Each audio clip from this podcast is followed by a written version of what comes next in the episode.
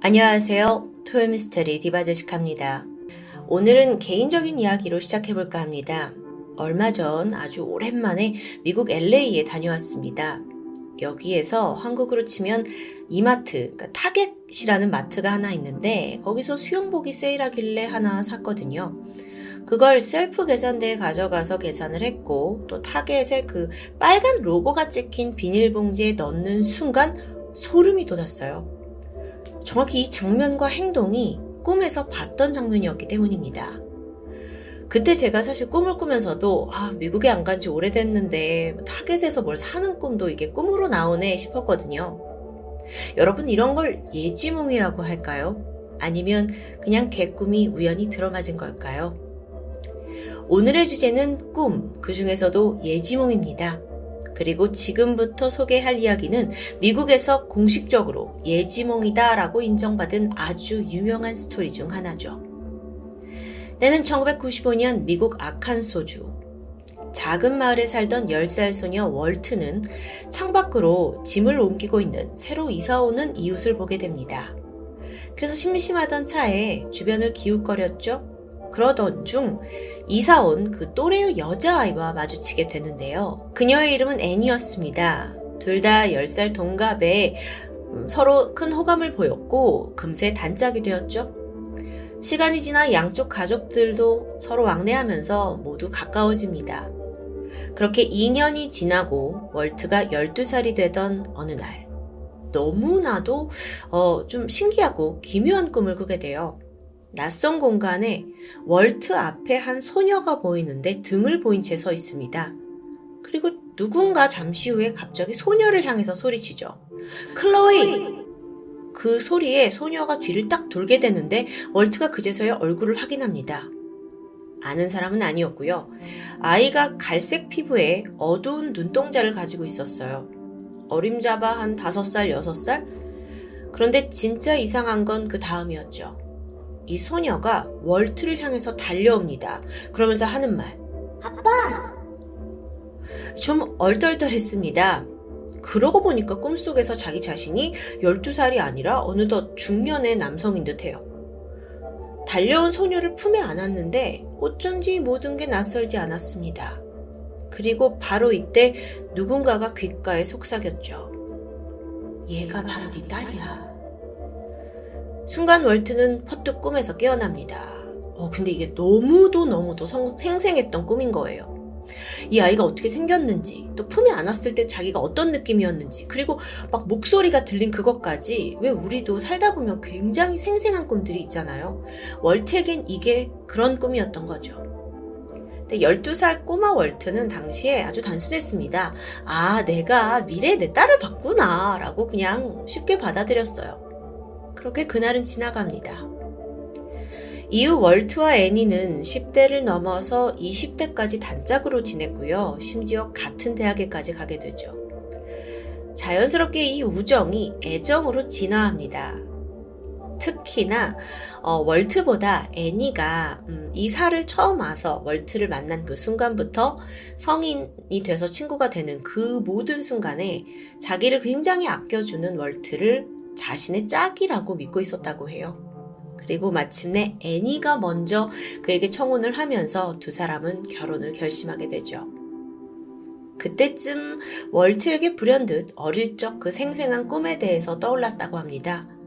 그런데 아내가 될 애니, 푸른 눈을 가진 금발의 여성이에요. 사진 보시다시피. 그리고 또 월트 또한 음, 파란색 눈에 밝은 갈색 머리 소유자였죠. 그 꿈속에서 아빠라고 부르면서 달려온 소녀는 분명 좀 어두운 피부와 어두운 눈동자를 가지고 있었습니다. 그러니까 둘 사이에서 태어날 그런 아이로서는 좀 보이지가 않았던 겁니다. 아예 다른 인종이라고 해야 할까요? 그래서 아 그건 개꿈인가 보다 싶었죠. 월트와 애니는 많은 사람들의 축복 속에 결혼식에 성공합니다. 그러던 어느 날 밤, 부부가 함께 이제 미래를 그리면서 여러 가지 이야기를 나누게 돼요. 두 사람 모두 워낙 아이를 좋아했죠. 그래서 자녀 계획을 어떻게 할까 이야기하는데 이때 애니가 말하길 어렸을 적부터 나는 꼭 딸이 있었으면 좋겠다 라고 말합니다. 그래서 이름까지 지어놨다는데요. 그 이름은 클로이였습니다. 잠깐, 클로이? 여러분, 물론 이 클로이라는 게 굉장히 미국에서 흔한 여자의 이름이긴 합니다. 그래도 좀 우연의 일치라기엔 신기했죠. 그래서 월트가 아내에게 어린 시절 자기가 꾼 그 꿈 이야기를 해주게 되는데요. 애니는 그냥 가볍게 듣고 넘겼습니다. 뭐, 그래, 우리가 천생연분이 될 그런 사람인가 봐 하면서 뭐, 이제 딸을 낳으면 우리 클로이로 이름을 짓자 라고 약속을 하게 돼요. 그런데, 안타깝게도 부부는 임신이 되지 않아서 꽤 오랜 시간 난항을 겪었습니다. 이름이 유명한 불임 병원을 찾아가서 다양한 시도를 하게 돼요. 하지만 임신이 매번 실패를 했고 또 의사들 또한 아니 신체적으로는 두 사람 다 별 문제가 없는 것 같다. 좀 더 기다려보자 라는 소견입니다. 그렇게 아이를 기다린 지 처음엔 몇 달, 그러더니 그게 몇 년으로 늘어나게 되죠. 이러면 부부가 다 지쳐갑니다. 결국 결혼 4년 차에 애니가 어려운 제안을 하게 되는데 입양이었죠. 쉽지 않은 결정인데요. 특히나 월트가 많이 망설였습니다. 하지만 이 임신 시도가 계속 실패하면서 부부관계 역시 어긋나기 시작해요. 결국 월트는 애니와 또 자신을 위해 이 입양을 받아들이기로 합니다. 그러면서 이 부부의 이야기를 담은 영상을 하나 제작하게 돼요. 우리 부부가 어떤 사람들이고 어떤 성격인지 또 왜 입양을 선택하게 됐는지 등등을 진솔하게 담아냈고 그걸 또 입양 기관에 각각 보내면서 어떤 답이 오기를 기다린 거죠. 얼마 후에 회신이 왔습니다. 한 기관이 임신 중인 미혼모를 소개해 줬는데요. 그녀가 곧 태어날 아이를 입양할 생각이었죠. 마침 이 부부의 영상을 받고 큰 감명을 받았다고 합니다. 그래서 직접 만나보기를 희망한다는 요청이에요. 그렇게 월트와 애니는 한 걸음에 캔자스주에 있는 위치타로 향하게 되죠. 먼 길을 운전해서 입양 기간에 도착해서 이제 설레어 하면서 미혼모를 기다리게 되는데 문이 열리면서 임산부가 들어왔죠. 그런데 순간 월트는 온몸에 소름이 돋았습니다. 그 이유는 앨리슨이라는 이 미혼모의 얼굴이 어릴 적 꿈에서 봤던 클로이와 너무도 닮아 있었기 때문이에요. 심지어 클로이가 어른이 되면 저런 모습이 아닐까라는 생각이 즉각 들 정도였다고 하는데요. 그렇게 앨리슨과 월트 애니 부부가 마주 앉아서 입양에 관한 자세한 이야기를 나누게 됩니다. 마침 앨리슨이 얼마 전 임신한 아이의 성별을 확인했는데 딸이라고 말해주죠. 그러는 동안에도 월트는 자신의 그 어릴 적 꿈에 대한 이야기는 일절하지 않았습니다. 자칫 이게 좀 이상한 사랑으로 보일 수 있잖아요. 그러던 중에 앨리슨이 이들에게 한 가지 부탁이 있다면서 상자 하나를 꺼내와요. 내가 만약 이 아이를 입양 보내면 직접 키울 순 없겠지만 이름만큼은 꼭 지어주고 싶다면서 상자를 열어보니 갓난 아이 아이의 베넷 저고리, 거기에 이름이 수놓아져 있습니다. 그건 바로 클로이. 어, 제가 갑자기 소름이 좀 돋는데요. 아, 와, 이게 이러, 이렇게 맞을 수 있나요? 아, 이때 월트 또한 입을 다무지 못했습니다. 그리고 거기서 이제 참지 않고 사실은 내가 어릴 적 꿈을 꿨는데 하면서 지난 이야기들을 모두 털어놓게 되죠.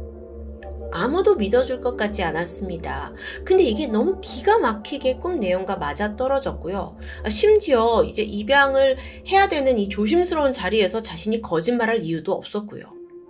과연 이 모든 건, 음, 단순한 우연이었을까요?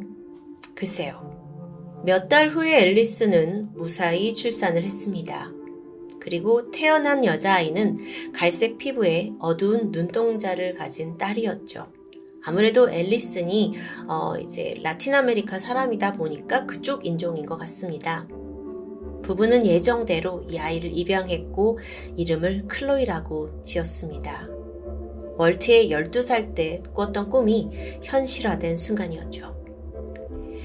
이 사연은 미 전역에 알려졌고 사람들은 이 신비로운 스토리에 다들 막 놀래했어요.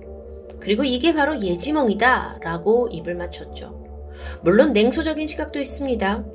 아니, 클로이라는 게 이 미국 영미권에서 얼마나 흔한 이름인데 우연의 일치 아니냐? 너무 극적으로 과장한 게 아니냐라고 생각하시는 분들도 같이 있을 것 같아요. 혹은 그 어렸을 때 꾼 꿈에 너무 매료가 된 나머지 비슷한 생김새의 여자아이를 입양한 게 아니냐라는 의견도 생겨나게 되죠. 여러분의 생각은 어떠신가요? 여기에 대해서 진실, 거짓 여부를 제가 말씀드리려고 하는 게 아닙니다. 예지몽이 바로 오늘의 주제인데요. 예지몽, 이건 아직도 비과학적이고 미신이 아니냐라는 논쟁 속에 있는데 좀 더 과학적인 접근, 노스웨스턴 대학의 신경과학자 줄리아 모스브리지 박사는 예지몽이 존재한다고 굳게 믿으면서 연구하는 사람입니다. 예전에 제가 토요미스테리 예지몽 편에서도 잠깐 소개한 적이 있는데요. 그러면서 월트의 꿈에 대해서도 예지몽이 확실하다라고 말하게 되죠. 줄리아 박사에 따르면 미래에 일어날 어떤 중대사가 우리의 과거로 어떤 틈으로 들어와서 벌어질 일에 대한 힌트를 남긴다고 설명합니다. 근데 저도 분명 1년에 한 한 번 정도 이제 꿈에서 어떤 겪은 일들이 미래에 나타나기도 하고 그게 익숙한 일들이 벌어질 때가 있거든요. 여러분도 아마 겪으셨을 것 같은데 어, 뭐 그게 아주 대단한 건 아니에요. 뭐, 어디에서 물건을 담는, 뭐 어디를 가게 되는 그 정도의 꿈인데, 어쨌든 줄리아 박사는 이런 예지몽 능력이 훈련으로도 강화될 수 있다고 주장합니다. 그래서 이 훈련이 잘 되면 미래에는 예지 경제라는 개념이 나온다. 그러니까 예지 능력이 있는 사람이 미래의 큰 사건과 또 일상의 소소함에 대해서 모두 예견하는 날이 올 거다라는 주장이었죠. 그게 가능할까요? 우리의 뇌가 과학적으로 설명할 수 없는 미래를 보는 어마어마한 능력을 펼칠 수도 있다는 건데, 여러분, 실제로, 저는 이제 숫자적인 통계를 좋아하는데, 실제로 세계 인구의 약 15%에서 30%가 예지몽을 경험한 적이 있다라고 말했습니다. 근데 이걸 훈련을 해서 좀 더 먼 미래, 몇십 년 후의 모습을 꿈에서 볼 수 있다면, 아니 면 우리 모두가 다 예언가가 되는 걸까요? 다시 이야기로 돌아와서 미래를 보고 온 월트. 과연 그의 꿈은 예지몽일까요? 아니면 자신의 꿈에 맞춰 스스로 미래를 개척한 걸까요? 잠깐만, 끝이 아닙니다. 오늘은 약간 보너스 편을 준비했는데 지난번 토요 미스테리에서 예지몽에 대해 한번 진행한 적이 있어요. 그때 정말 많은 분들이 댓글로 내가 이런 경험을 했다 하고 아주 흥미로운 글들을 남겨주셨는데 그중 몇 가지를 소개해 볼까 합니다. 먼저 아이디 초초님. 저는 36년간 살면서 예지몽을 3번 정도 꿨습니다. 그중 두 번은 군대에서였죠.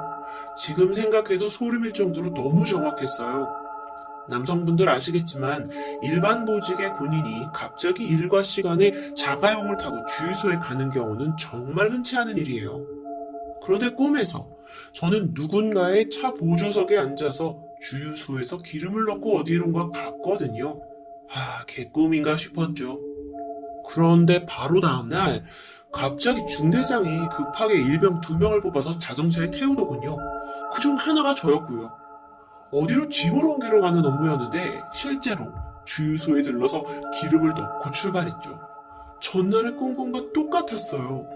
아시겠지만 이게 군대에선 절대 흔한 일이 아니라 전 지금 생각해도 소름이네요. 다음으로는 아이디 빨상채님입니다. 원래 꿈은 꾸고 나면 그냥 까먹는 경우가 많은데 이상하게 몇 개월이고 계속 떠오르는 꿈이 있어요. 그러면 진짜 몇 년 안에 그 꿈이 현실에서 벌어지더라고요. 저 같은 경우 제가 꿈속에서 어느 아파트에 살았는데 물건을 뭐 하나 두고 와서 다시 가지러 갔더니 그 아파트 한 채가 통째로 불타고 있었어요. 그리고 그 생생한 꿈을 꾼 지 정확히 두 달 뒤에 집에서 5분 거리에 있는 아파트에 불이 났고요. 그때 몇백 명이 대피할 정도로 큰 불이었는데 다행히 다친 분은 없었던 기억이 납니다. 음. 또 다른 사연 볼까요? 아이디 박박님입니다. 저도 예지몽 겪었어요. 빠르면 3일 뒤에 나타나는 경우도 있고요. 나중에 한 2, 3년 지나서 일어나는 경우도 있어요. 적어도 한 달에 3번은 꾸는 편이라 좀 무서워요, 이제. 아, 정말, 근데 여러분들이 영상 보시고 그 예지몽 편으로 돌아가시게 되면은 정말 나도 이런 꿈을 꿨다. 오늘 제 방송에서 제가 맨 처음에 말했던 것처럼 그런 분들이 많이 계시던데, 어쨌든 마지막입니다. 제가 개인적으로 가장 흥미로웠던 댓글입니다. 아이디 퍼플 헤이즈님. 제가 심리학을 배울 때 나선형이라는 것의 의미에 대해 배운 적이 있어요.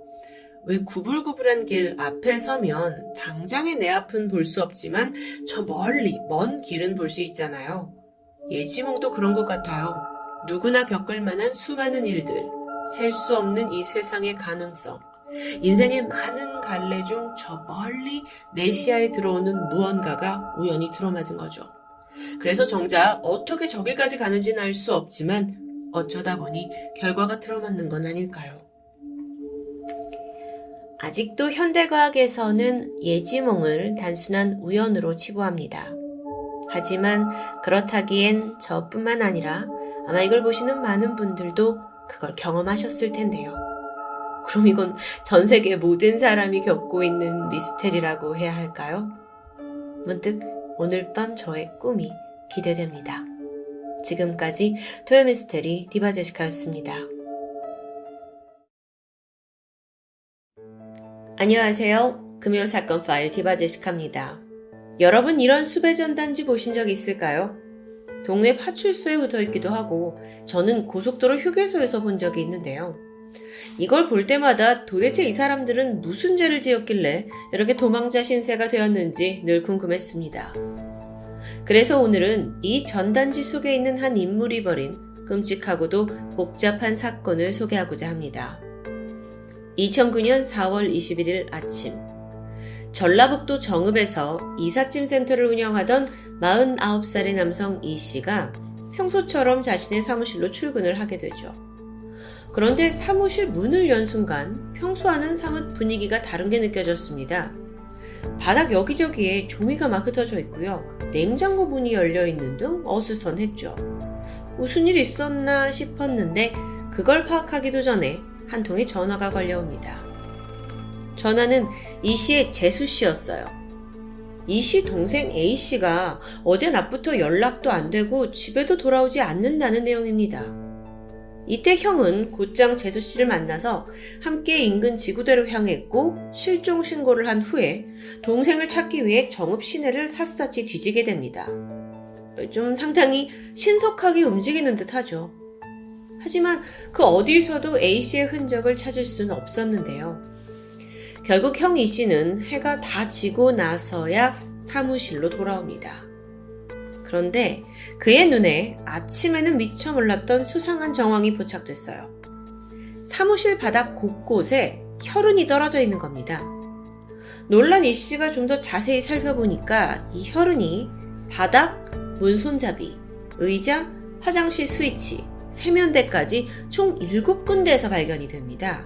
곳곳에 있었던 거죠. 이 씨는 이 핏자국들이 분명 동생의 실종과 관련이 있을 거라고 확신했습니다. 물론 거기엔 그럴 만한 이유가 있었죠. 우선 실종된 동생 37살의 A씨는 이 형이 운영하던 이삿짐 센터에서 일을 하고 있었습니다. 그런데 사실 A씨 업무가 좀 특이했는데 이 이삿짐 센터에 소속된 화물차 기자들에게 돈을 빌려주는 이른바 쩐주 역할을 했던 겁니다. 그것도 일반적인 사채가 아니라 도박판에서 도박 자금을 빌려주는 사람이에요. 이런 걸 전문 용어로 꽁지꾼이라고 부른다는데요. 보니까 이 이삿짐 센터 화물차 기사들이 자주 모여서 불법 도박판을 벌였다고 합니다. 꽁지꾼 A씨는 이 판에서 현금 다발을 들고 다니면서 돈을 잃은 사람들에게 자금을 빌려줬던 거예요.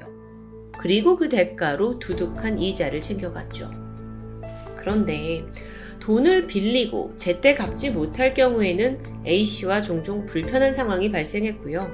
그렇다 보니 이 이삿짐 센터 내에서 A씨에게 원한을 가질 만한 인물이 꽤 많이 있었습니다. A씨가 실종된 지 하루도 지나지 않아서 친형과 아내가 이렇게 애타게 찾아다닌 것도 다 이유가 있었죠. A씨가 평소에 돈다발을 많이 가지고 다녔습니다. 그리고 전화 연락을 누구보다 중요시했어요. 그런 그가 돌연 휴대전화를 끄고 잠적했다? 이건 혹시 해코지를 당한 게 아닌가 하는 불안감이 들었겠죠. 어쨌든 다시 사무실로 돌아와서 형이 씨는 혈흔이 발견됐다고 신고를 했고 수사팀이 이곳에 와서 혈흔을 채취해 정밀 분석에 들어갑니다. 그 결과 이 혈흔은 A 씨의 것이었습니다. 즉각 강력 사건으로 전환이 되었고요. A 씨의 행적을 파악하기 위해 탐문 수사가 시작됐죠. 그날 A 씨 아내에 따르면 그는 집에서 점심을 먹고 집을 나섰습니다. 그리고 같은 날 저녁 8시에 그가 사무실에 홀로 일하고 있는 모습을 본 사람이 있었죠. 그때로부터 1시간 반 뒤인 저녁 9시 반입니다. 기지국 기록을 보니까 그때 휴대폰 신호가 사라진 게 확인돼요. 그렇다면 A씨가 실종됐거나 혹은 사망 추정됐을 시간을 보면 20일 저녁 8시에서부터 밤 9시 30분까지로 추정됩니다. 이때가 중요한 시간대죠. 그리고 나서 며칠 후, 이 이삿짐 센터에서 멀지 않은 정읍 아산병원 주차장에서 A씨 명의 흰색 SM3 승용차가 발견됩니다. A씨 차예요. 근데 특이점이 있었죠. 차량의 번호판이 교체돼 있었는데요. 이건 범인이 한 것으로 보여요. 자, 번호판을 바꿨다는 건 차량이 발견되는 걸 지연시키려고 했고 또는 동선을 추적하는데 혼란을 주려고 했던 것으로 보입니다. 자, 서둘러서 차를 감식해 봤죠. 그랬더니 운전석 손잡이와 운전대에서 지문이 검출됩니다. 그리고 그 지문의 주인은 바로 이삿짐 센터에서 화물차 기사로 일하고 있던 39살의 성치영이었죠. 지문, 지문이 나왔습니다. 그러니까 그가 당연히 유력한 용의자가 되었고요. 경찰은 그를 소환해서 조사를 시작했죠. 일단 이 사람이 알리바이가 확실하지 않았어요. A씨가 실종된 건 4월 20일.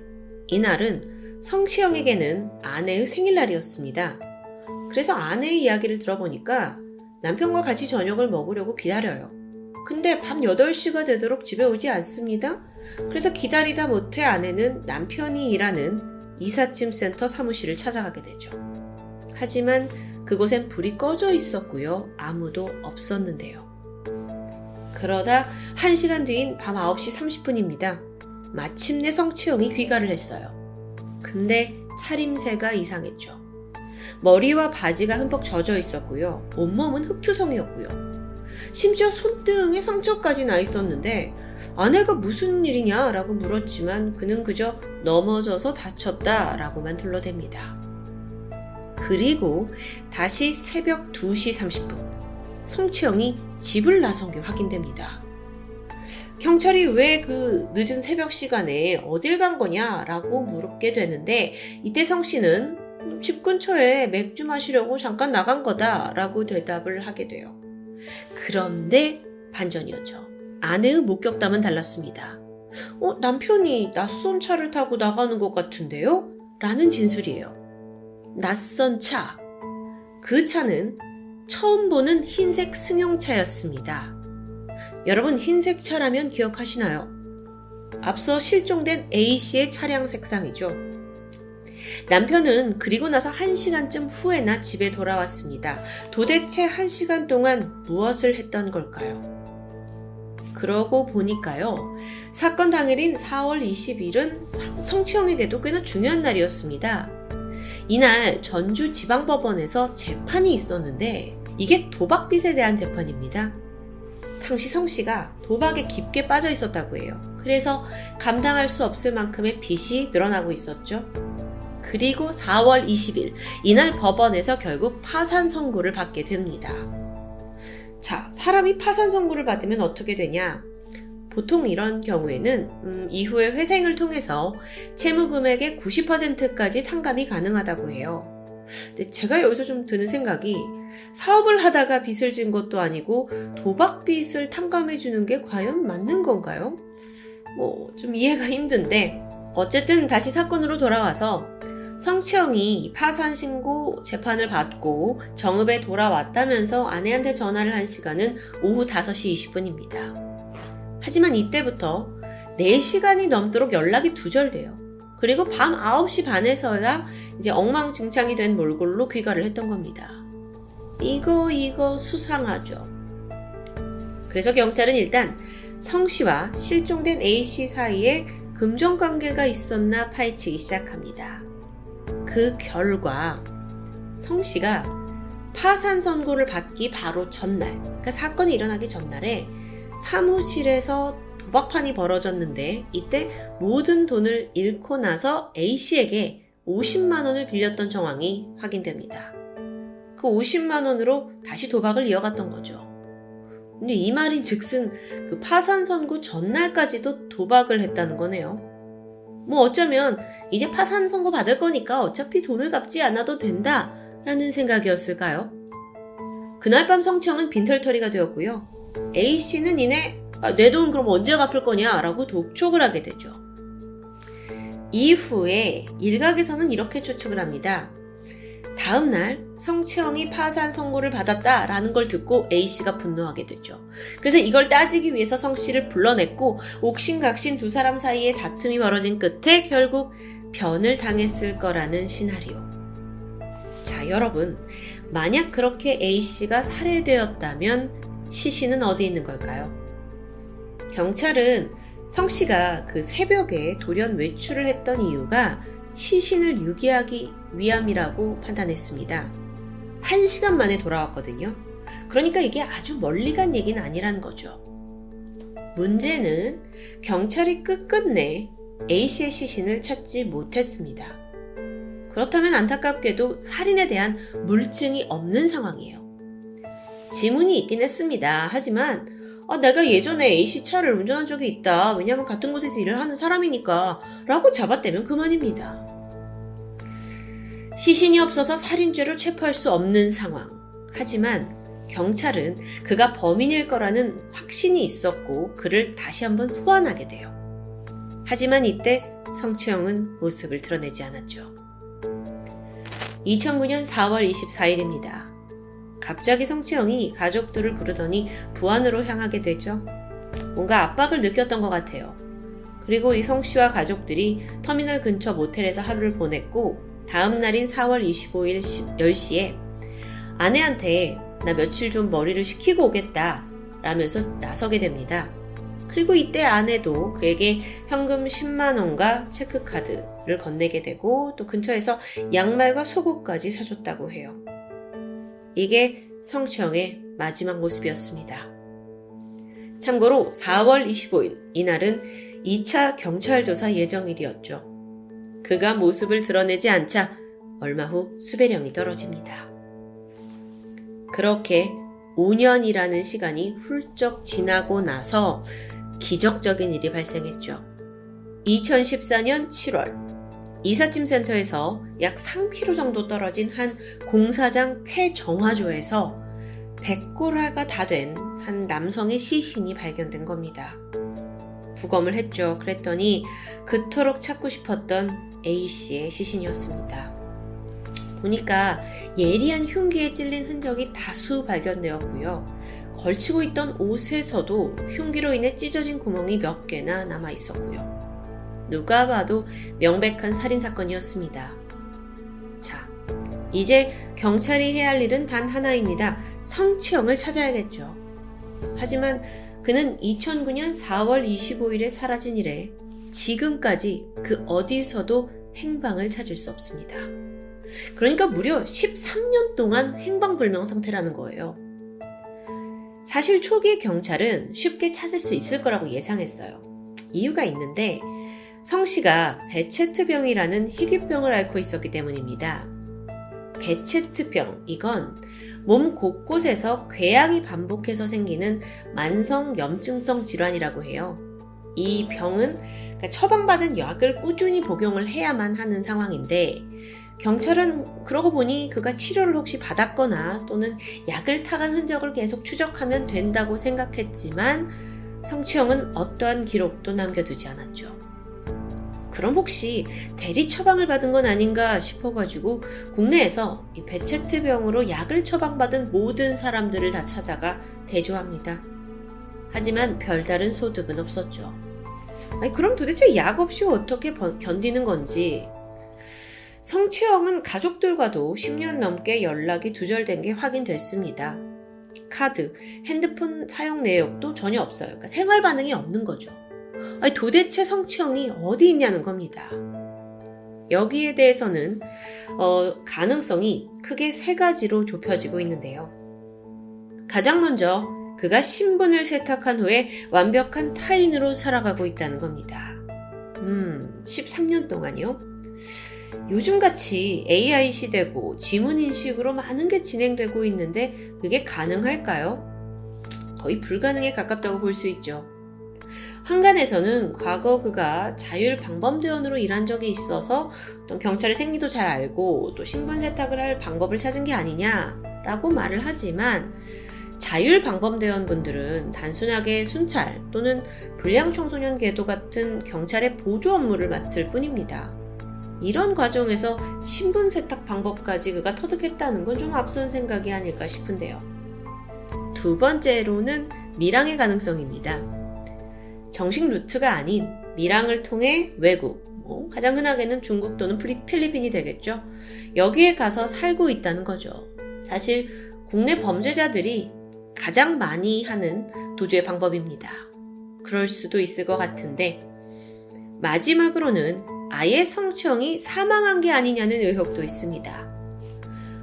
베체트병, 이 희귀병이 꾸준히 약을 먹지 않으면 실병할 수도 있고 합병증이 생겨서 사망에까지 이를 수 있는 질병이라고 합니다. 근데 약 없이 어떻게 버티냐? 아, 그렇다면 혹시 어둠의 경로를 통해서 약을 구하고 있는 건 아닐까요?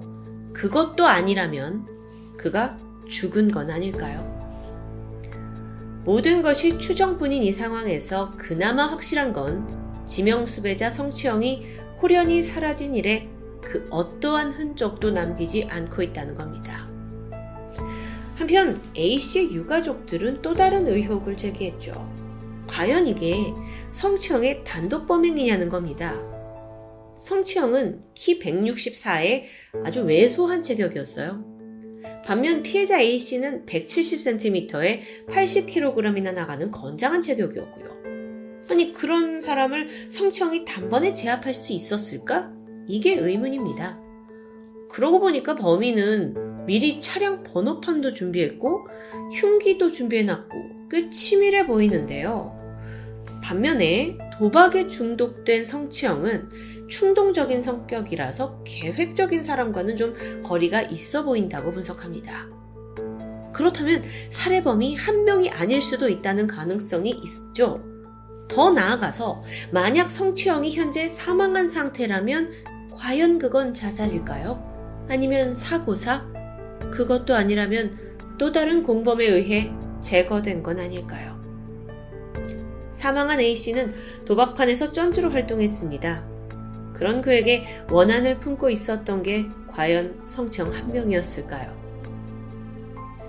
지난 2020년에 경찰은 성추형을 공개 수배 대상자로 선정해서 인적사항을 공개하게 됩니다. 이게 사건 발생 11년 만의 일이었죠. 경찰이 이렇게 뒤늦은 결정을 한 데는 사실 이유가 있습니다.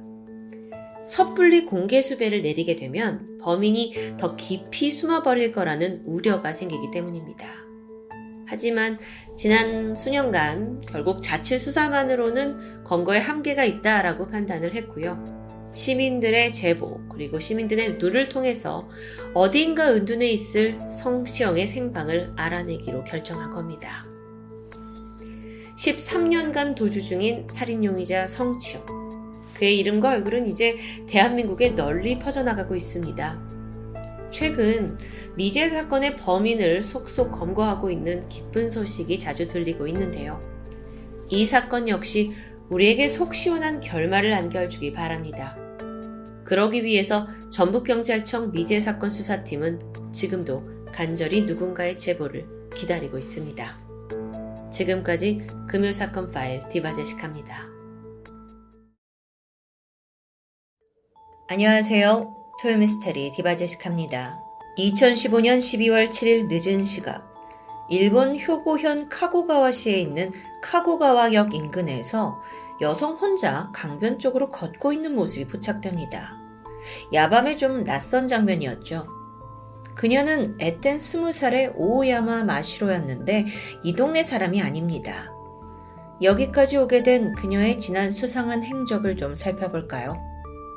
하루 전날이었던 12월 6일 아침 8시 반. 마시로는 밤새 교동가게에서 야간 근무를 끝냈고 이른 아침 친구와 쇼핑몰에서 만납니다.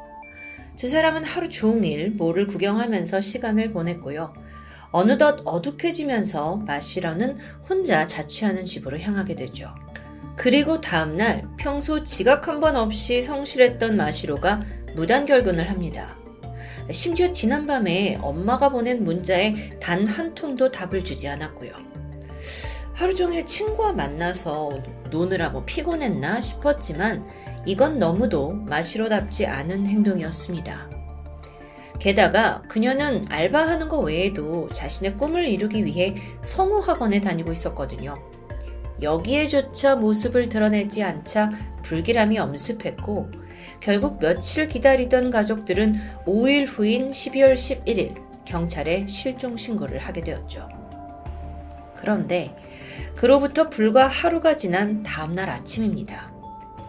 카고가와시 강변을 걷던 중학교 2학년 남학생이 강에서 무언가를 발견해요.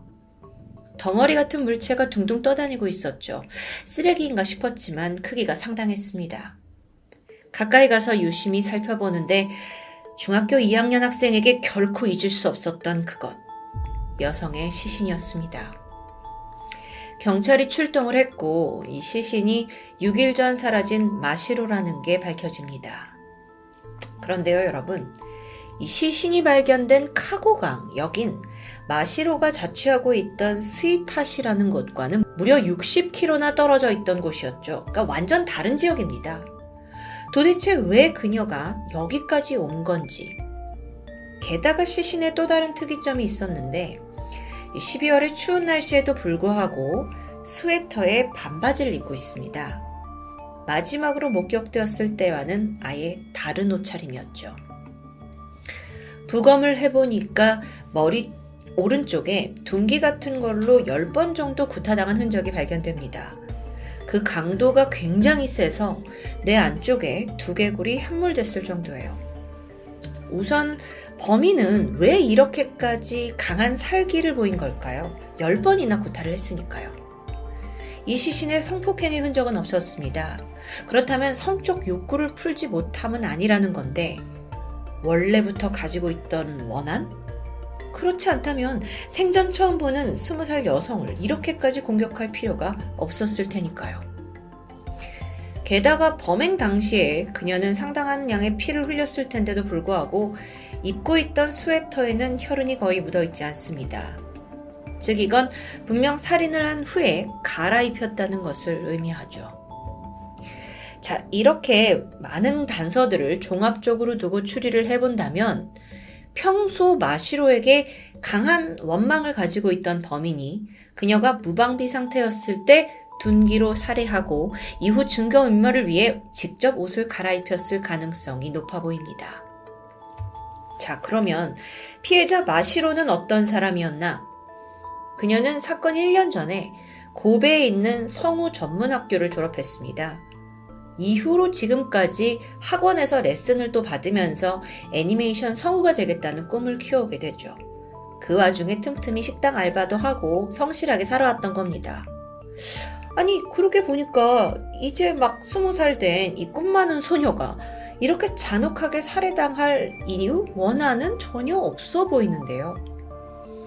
친구와 쇼핑을 끝내고 집에 왔던 그녀가 다시 밖에 나가서 마지막으로 CCTV에 포착된 곳은 그 시신이 발견된 현장 인근이었죠. 그날 새벽에 카고가와 역에서 강 방면으로 혼자 걸어가고 있었습니다. 딱 봤을 때 이게 적어도 뭐 강제로 납치가 됐거나 끌려온 것처럼 보이진 않아요. 그럼 도대체 왜 아무 연고도 없는 여기에 무슨 이유로 왔냐는 거죠. 경찰이 한참 궁리에 빠져 있을 때쯤, 어? 여기서 놓친 게 한 가지 있다는 걸 깨닫습니다. 그건 바로 아주 가장 기본 중의 기본, 그녀의 집입니다. 사건을 실종 사건이 일어나기 바로 전 원점으로 돌아가서 경찰은 마시로가 마지막으로 머물렀던 그 자취방을 수색하기 시작했어요. 여기 어떤 단서가 남아있지 않을까 곳곳을 뒤지던 경찰은 결정적인 무언가를 발견하죠. 바로 마시로가 집을 떠나기 직전에 자필로 남긴 쪽지 한 장이었습니다. 쪽지요. 뭐라고 써 있었냐면, 내게 무슨 일이 생기면 의심할 사람이 있다. 나는 카고강의 류 노스케를 만나러 갈 것이다. 너무 명확하죠. 이 내용으로 봤을 때 이 마시로는 분명 류 노스케라는 사람으로부터 어떤 위험을 느끼는 듯합니다. 그럼 그가 범인일 확률이 높아요. 수사는 급물살을 타기 시작했습니다. 경찰은 이류 노스케에 초점을 맞춰서 탐문을 했죠. 그래서 수사의 방향이 확대되던 중에 어라? 마시로의 사생활에 대한 아주 예상치 못한 부분까지 밝혀집니다. 알고 보니까 그녀가 평소에도 꽤 복잡한 근접 문제를 겪고 있었어요. 이게 좀 이해하기가 힘든 부분인데, 그러니까 마시로가 생전에 전 남자친구들, 그리고 또 다른 몇몇의 그 남자 지인들에게 꽤 많은 돈을 빌려준 상황입니다. 아니, 겨우 스무 살이 뭐 그렇게 빌려줄 만한 돈이 도대체 어디 있었느냐 생각할 수 있지만, 평소에 굉장히 투철한 절약 정신을 가지고 있던 사람이었다고 해요. 알바도 하면서 저축을 했고 그러다 보니 또래에 비해서 상당한 현금이 있었던 거죠. 그런데 그렇게 힘들게 모은 돈을 자신에게 돈을 빌려달라고 하는 남자들에게는 거절하지 못했고요. 심지어 제대로 돌려받지도 못한 듯 합니다. 이런 부분들은 지인들의 증언을 통해서 드러났는데, 남자친구한테 200만 원을 빌려줬다. 근데 받, 을 방법이 없다라면서 고민을 토로한 적이 있다는 게 밝혀지게 되니까요. 자, 그렇다면 이게 이제 경찰로서는 뭔가 금전 문제에 마시로가 휘말려서 살해를 당한 게 아니냐라고 내다보게 되는데, 그래서 당시 그녀에게 돈을 껐던 남성들을 싹 다 조사합니다. 하지만 사건이 벌어졌던 시각에 이들 모두 알리바이가 분명해요. 살해 혐의를 씌울 수 있는 사람이 없었죠. 그러던 중 경찰이 마시로의 은행 계좌를 조회하던 중 수상한 거래를 발견합니다. 그녀가 실종 직전까지 여러 번에 걸쳐서 총 120만엔, 그러니까 하나로는 1200만 원에 달하는 거액의 돈을 인출한 겁니다. 이게 현금으로 뽑았기 때문에 누구한테 돈이 전달됐는지는 밝힐 수가 없었는데요. 경찰은 분명 이 돈의 흐름이 마시로의 죽음과 강하게 연관되어 있다고 짐작했죠. 그렇게 추적이 시작된 지 두 달째. 마침내 경찰은 시신 발견 그 현장에서 불과 3km 정도 떨어진 곳에 살고 있던 21살의 한 남성을 주시합니다. 그리고 드디어 그를 마시로 살인 혐의로 긴급 체포하게 돼요. 그의 이름은 이소노 카즈와키. 알고 보니까 이 남자가 쓰던 가명이 바로 류 노스케였죠. 도대체 이 남자는 죽은 마시로와 어떤 관계였을까요? 돈을 빌려준 사람 중에 한 명? 돈을 못 갚을 것 같으니까 아예 그녀를 죽여버린 걸까요? 아니요. 이 사건의 전말은 그것보다 더 기가 막혔습니다. 마시로가 생전에 주변 사람에게 빌려준 돈을 잘 돌려받지 못해서 늘 쪼달렸다고 합니다.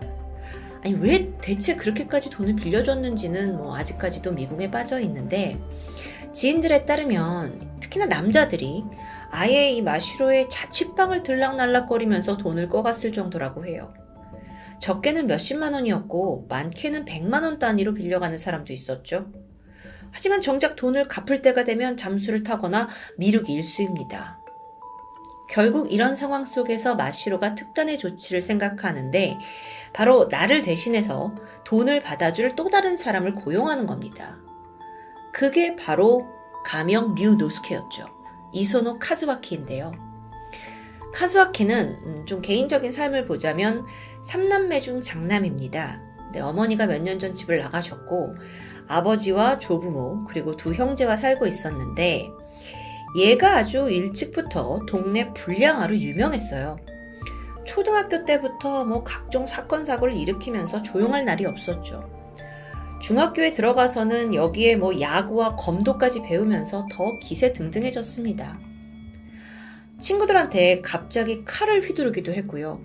심지어 뭐 교사를 폭행하는 만행까지 저질렀고 크고 작은 절도는 뭐 여러 번 경찰에 체포된 기록이 남아 있습니다. 결국 중학교에 가서 퇴학을 당해요. 겨우 또 야간 고등학교에 들어가나 싶었지만 그마저도 중퇴를 했고 이후에 오토바이를 타고 다니면서 뭐 전형적인 동네 불량배가 된 거죠. 마시로는 지인을 통해서 이 불량한 카즈와키를 소개받았습니다. 건달이었던 그에게 떼인 돈 좀 받아주세요 라는 부탁은 뭐 누워서 껌먹기였겠죠. 그렇게 두 사람이 비즈니스 관계가 되었고요. 카즈와키는 마시로가 떼인 돈을 빚을 받아내는 대가로 마시로에게 돈을 받기로 합니다. 그리고 대부업체 그런 게 좀 생각이 나는데 실제로도 카즈와키는 음 돈을 떼인 그 전 남자친구 직장에 막 찾아가가지고 험상궂게 생긴 자기 동생들 몇 명 같이 데려가서 어 우리가 이 지역의 조직 폭력배다 하면서 막 분위기를 조성하고 돈을 내놓지 않으면 못 베길 정도의 험악한 상황을 만들었다고 해요. 영화에서 흔히 보는 그런 장면이죠. 자, 그런 식으로 마시로의 돈 문제가 점점 해결돼 갑니다. 그러니까 마시로 입장에서는 카즈와키를 더 의지할 수밖에 없었던 거죠. 그런데 이 둘의 관계가 오래 갈 수 있을까요? 아니었습니다. 카즈와키가 보니까 뭐라 마시로가 지인들한테 돈을 숭덩 빌려줄 만큼 현금이 충분하다는 걸 깨닫게 된 거죠. 그러자 더 큰 돈이 탐났습니다. 그래서 급기야 마시로에게 사기를 치게 돼요. 내가 투자에 대해 잘 알고 있는 사람인데 네 현금을 맡기면 내가 그걸 두세 배로 불려주겠다는 제안. 마시로는 안타깝게도 그걸 받아들였습니다. 그렇게 실종 직전에 통장에서 빠져나간 1200만원 가량의 돈은 카즈와키에게 흘러들어갔던 것이죠. 그녀는 돈 봉투를 들고 류 노스케, 그러니까 카즈와키와 만나기로 한 카고가와시로 향했습니다. 그리고 돈을 건네게 되는데 현금을 건네자마자 그는 돌변했어요. 그리고 미리 준비해온 망치로 그녀의 머리를 내려쳤죠. 무려 10번에 거쳐서 흉기를 휘두른 후에 강가에 그녀를 버리고 시신을 유기하고 도주합니다. 그렇다면 카즈와키는 이 훔친 돈을 도대체 어디에 쓴 걸까? 돈, 오토바이 새로 사고 간지나게 개조하는데 썼다 라고 답변합니다. 황당하죠. 게다가 경찰이 아니 너가 돈만 받으면 됐지 왜 굳이 그녀를 죽여야 했냐 라는 질문에 제가 돈을 뺏었다고 친구한테 자랑할 수 있잖아요. 라는 너무도 사이코패스적인 답변을 늘어나요. 이게 좀 일반 상식으로는 전혀 이해가 되지 않는 확실히 미친놈이었죠. 결론적으로는 오토바이 한 대를 얻기 위해서 이렇게 잔인한 수법으로 살인을 저질렀다는 건데요. 일본 전역에 그의 신상이 알려지면서 동시에 그의 가족들의 신상까지 밝혀졌습니다. 그리고 여기서 의외의 사실이 하나 더 드러나요. 카즈와키의 아버지, 이 아버지가 필리핀 같은 그 외국의 빈곤 지역을 다니면서 자선 사업을 하는 사람이었습니다. 헌옷을 모아서 어려운 아이들에게 기증을 하고 있었는데 그러다 보니 주변에서 뭐 훌륭한 사람이라고 평판이 자자했죠. 이게 참 모순적으로 느껴지는데요. 사건 직후에 범인의 아버지는 전화 인터뷰를 통해 짤막한 한마디를 남겼습니다. 제 아들은 그냥 보통의 아이였습니다. 음? 도대체 보통의 기준이 뭔지가 너무 궁금해집니다. 2017년 1월 고베 지방 법원에서 카즈와키의 첫 번째 재판이 진행됐습니다.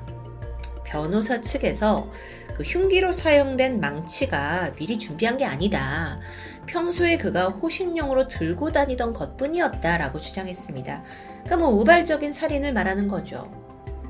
게다가 피고에게 발달장애가 의심이 된다라는 점을 들면서 최대한 형량을 낮추려고 노력했죠.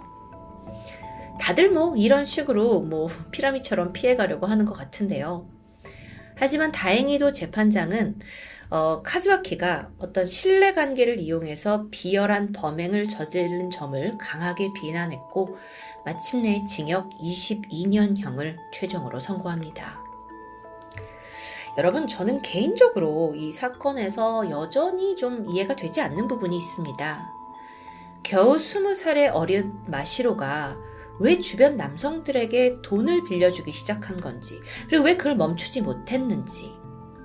이건 뭐 제 개인적인 생각인데, 어쩌면 그건 남성에게 받지 못한 어떤 애정 결핍의 한 형태가 돈을 빌려주고 갚아라 뭐하라 하는 채무 관계를 맺으면서 그렇게라도 관계가 이어지길 바랬던 어떤 결핍의 문제는 아니었을까라는 생각인데요.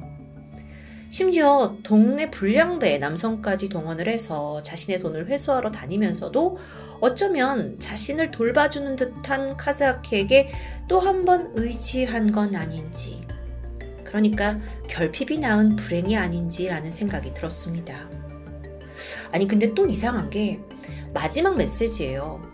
나한테 무슨 일이 생기면 이 사람 때문이다 라고 류 노스케를 언급까지 했었죠. 불신했단 얘기입니다. 그런데도 어째서 직접 찾아가서 그 현금을 건넨 건지는 여전히 이 사건의 미스테리로 남아 있습니다. 카즈와키는 뭐 진술에서 내가 마시로를 협박했다라고 했지만 구체적인 내용은 밝혀지지 않았어요. 이 모든 사건의 정황은 사실 모든 게 가해자 진술에 의존하고 있기 때문에 실제로 둘 사이에 어떤 협박과 거래가 오갔는지는 그 진실을 알 길이 없죠. 땀 흘려 번 돈을 착실히 모아서 성우의 꿈을 이루고자 했던 스무 살 소녀. 고작 돈 몇 푼 때문에 그녀의 삶을 처참하게 짓밟은 가해자가 뼈저리게 자신의 죄를 뉘우치고 그 대가를 치르길 바랄 뿐입니다.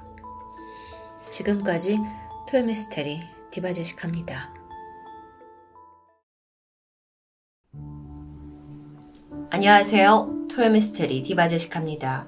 1980년 미국 전 세계를 바짝 긴장하게 만드는 희대의 사건이 발생합니다. 처음엔 각기 다른 주에서 젊은 남성 5명이 기이한 폐렴 증상을 보이면서 시작됐죠. 이 5명의 의료 기록상 병명은 칼리니 폐렴입니다. 칼리니 폐렴? 이건 보통 면역력이 전혀 없는 나이가 많으신 노인들에게 발생하는 희귀한 병이에요.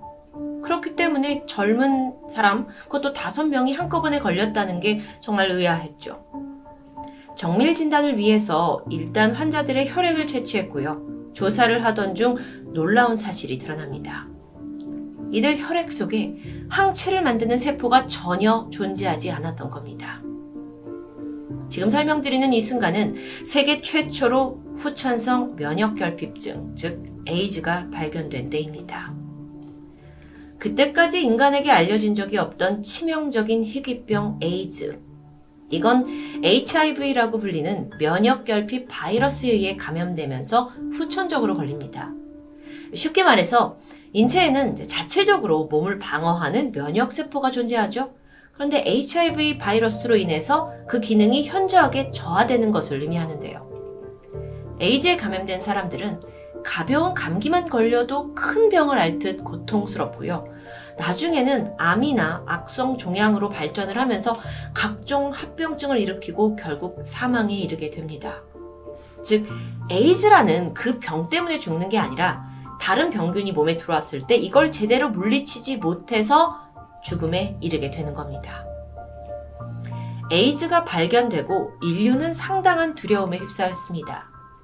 지금은 그래도 생명 연장 방법이 개발이 되어 있어요.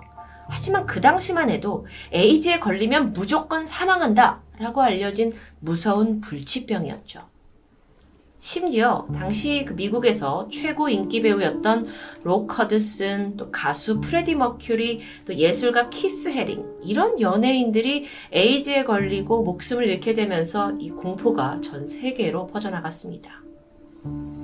보통 에이즈의 감염 경로를 보면 주로 성관계 그리고 혈액을 통한 전파로 알려져 있습니다. 그 외에도 또 하나의 특이한 경로가 있는데 임신 중에 산모가 HIV 바이러스에 감염이 되면 그 태아 역시도 안타깝게 에이즈에 걸리고 맙니다. 지금은요, 각종 화학요법이 나오면서 그 확률을 줄여갔지만 80년대만 하더라도 의학기술이 전무했습니다. 점점 시간이 갈수록 엄마, 모체에 의한 신생아 감염이 높아지게 되면서 이게 무시하기 힘든 사회 문제로 대두되죠. 왜 큰 문제냐? 아이가 태어나고 머지않아 에이즈를 앓던 부모의 상당수가 합병증으로 목숨을 잃게 됩니다. 그럼 아이는 홀로 남겨지겠죠? 다행히 돌봐줄 사람이 있다면 또는 형편이 넉넉하다면 다행이지만 대부분 그렇지 못했습니다. 그러니까 이 아이들이 아예 갈 곳 없는 처지가 돼버린 겁니다. 그러던 1989년 미국 뉴욕에서 반가운 소식이 전해져요. 이렇게 고아가 된 에이즈 아동 환자들을 위해서 전문 요양시설이 문을 연 겁니다. 그 이름은 인카네이션 어린이 센터.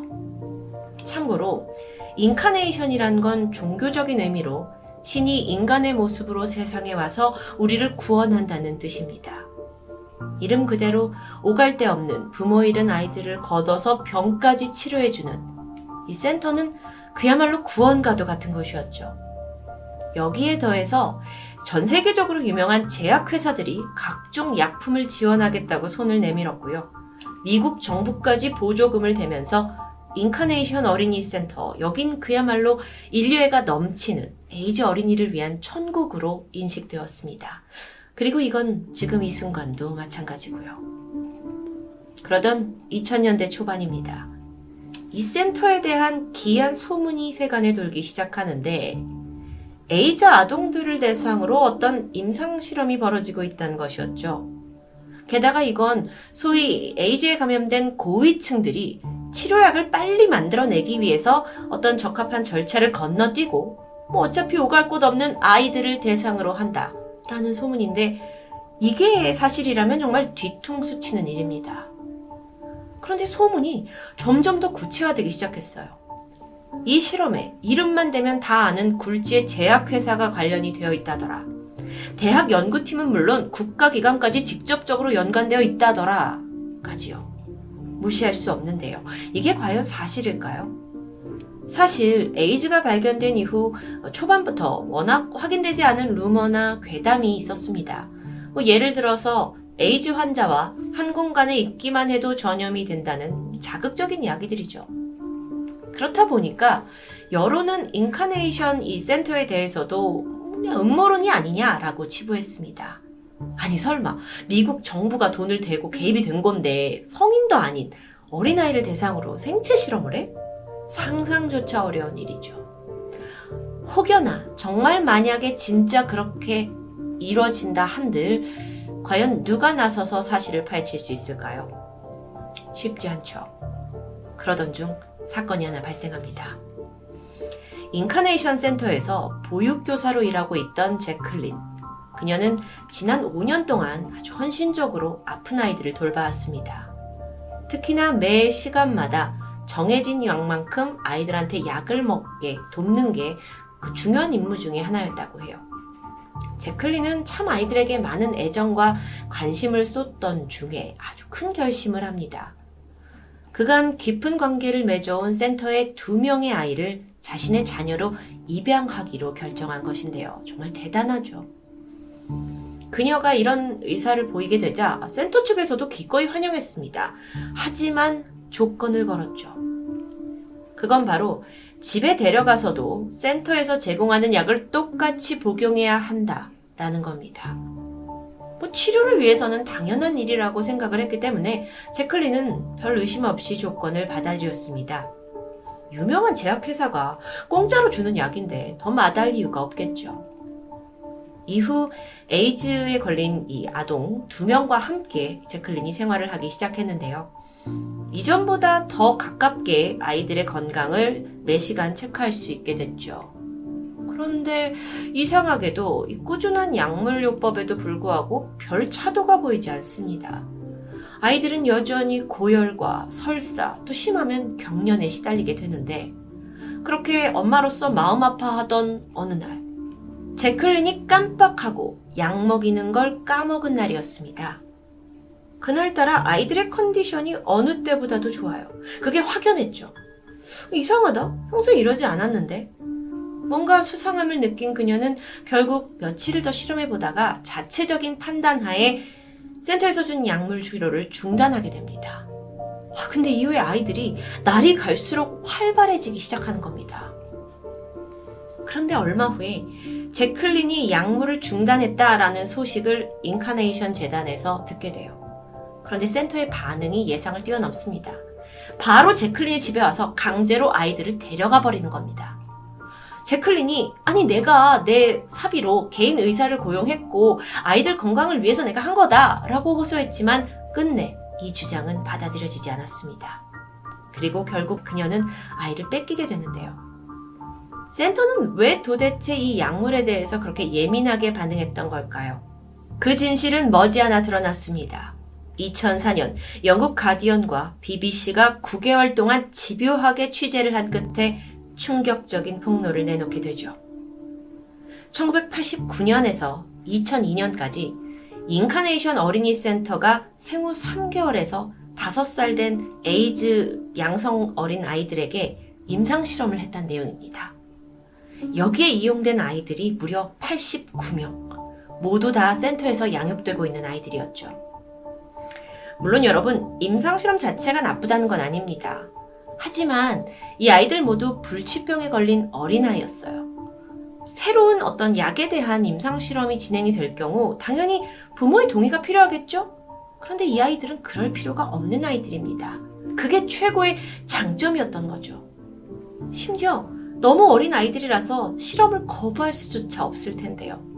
더 믿기 어려운 사실은 이런 내용을 뉴욕시에 있는 아동국이 허가를 해줬다는 부분입니다. 마침내 BBC에서 막 취재를 해오면서 압박을 해오자 이들이 뭐라고 변명을 하냐면 모든 아이들이 오랜 기간 신중한 과정을 거쳤고 그리고 나서 약물 실험 대상으로 선정됐다라고 주장합니다. 결국 이건 사실이 아니라고 판명되는데요. 아동국뿐만 아니라 이 실험에는 전 세계적인 제약회사들도 자금을 댔습니다. 그락소스 미스클라인, 그리고 화이자, 제넨텍, 이름만 들어도 알만한 영향력이 큰 회사들이죠. 조금 더 설명을 하자면 그락소스 미스클라인, 줄여서 GSK라고 부르는데 세계에서 두 번째로 큰 규모의 제약회사입니다. 감기약 테라플루를 개발했죠. 또 화이자, 뭐 익히 들어서 알고 있는데 코로나 바이러스 백신 개발로 잘 알려져 있습니다. 그렇다면 과연 아이들은 이곳에서 어떤 실험을 거쳤던 걸까요? 우선 에이즈 치료제를 만들기 위해서는 독성과 안정성이 중요하죠. 또 약에 내성이 생기지 않는지 조사를 해봐야 됩니다. 그렇다 보니까 어떤 약물을 어떤 비율로 써야 가장 효과적인 효과를 내는지 알아내야 하죠. 이걸 테스트하기 위해서 무려 7가지 약물을 칵테일 요법으로 섞어서 아이들에게 투여합니다. 여기서 약을 다 섞었다는 게 굉장히 위험한데요.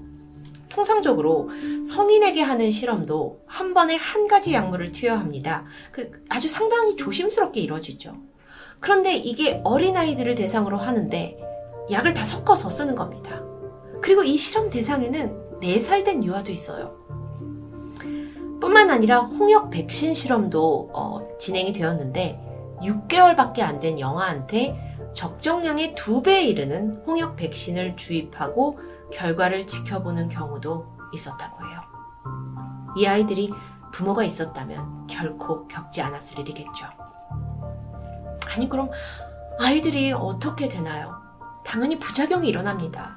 구토, 설사, 고열, 발작도 일어나고요. 환각을 보기도 하고요. 피부병, 종양까지 뭐 온갖 증상이 다 나타나는데요. 센터 측에서는 이걸 뭐라고 설명하냐면 부작용이 아니라 원래 가지고 있던 이 에이즈라는 병 때문에 더 증상이 나타나는 거다라고 무마해버립니다. 또 정부기관은 뭐라고 하냐? 에이즈에 걸린 어차피 죽음을 앞둔 아이들이다. 그 아이들한테 최첨단 치료를 제공한 거다라는 황당한 주장을 내놓았죠. 정말 미치고 팔짝 뛸 노릇입니다.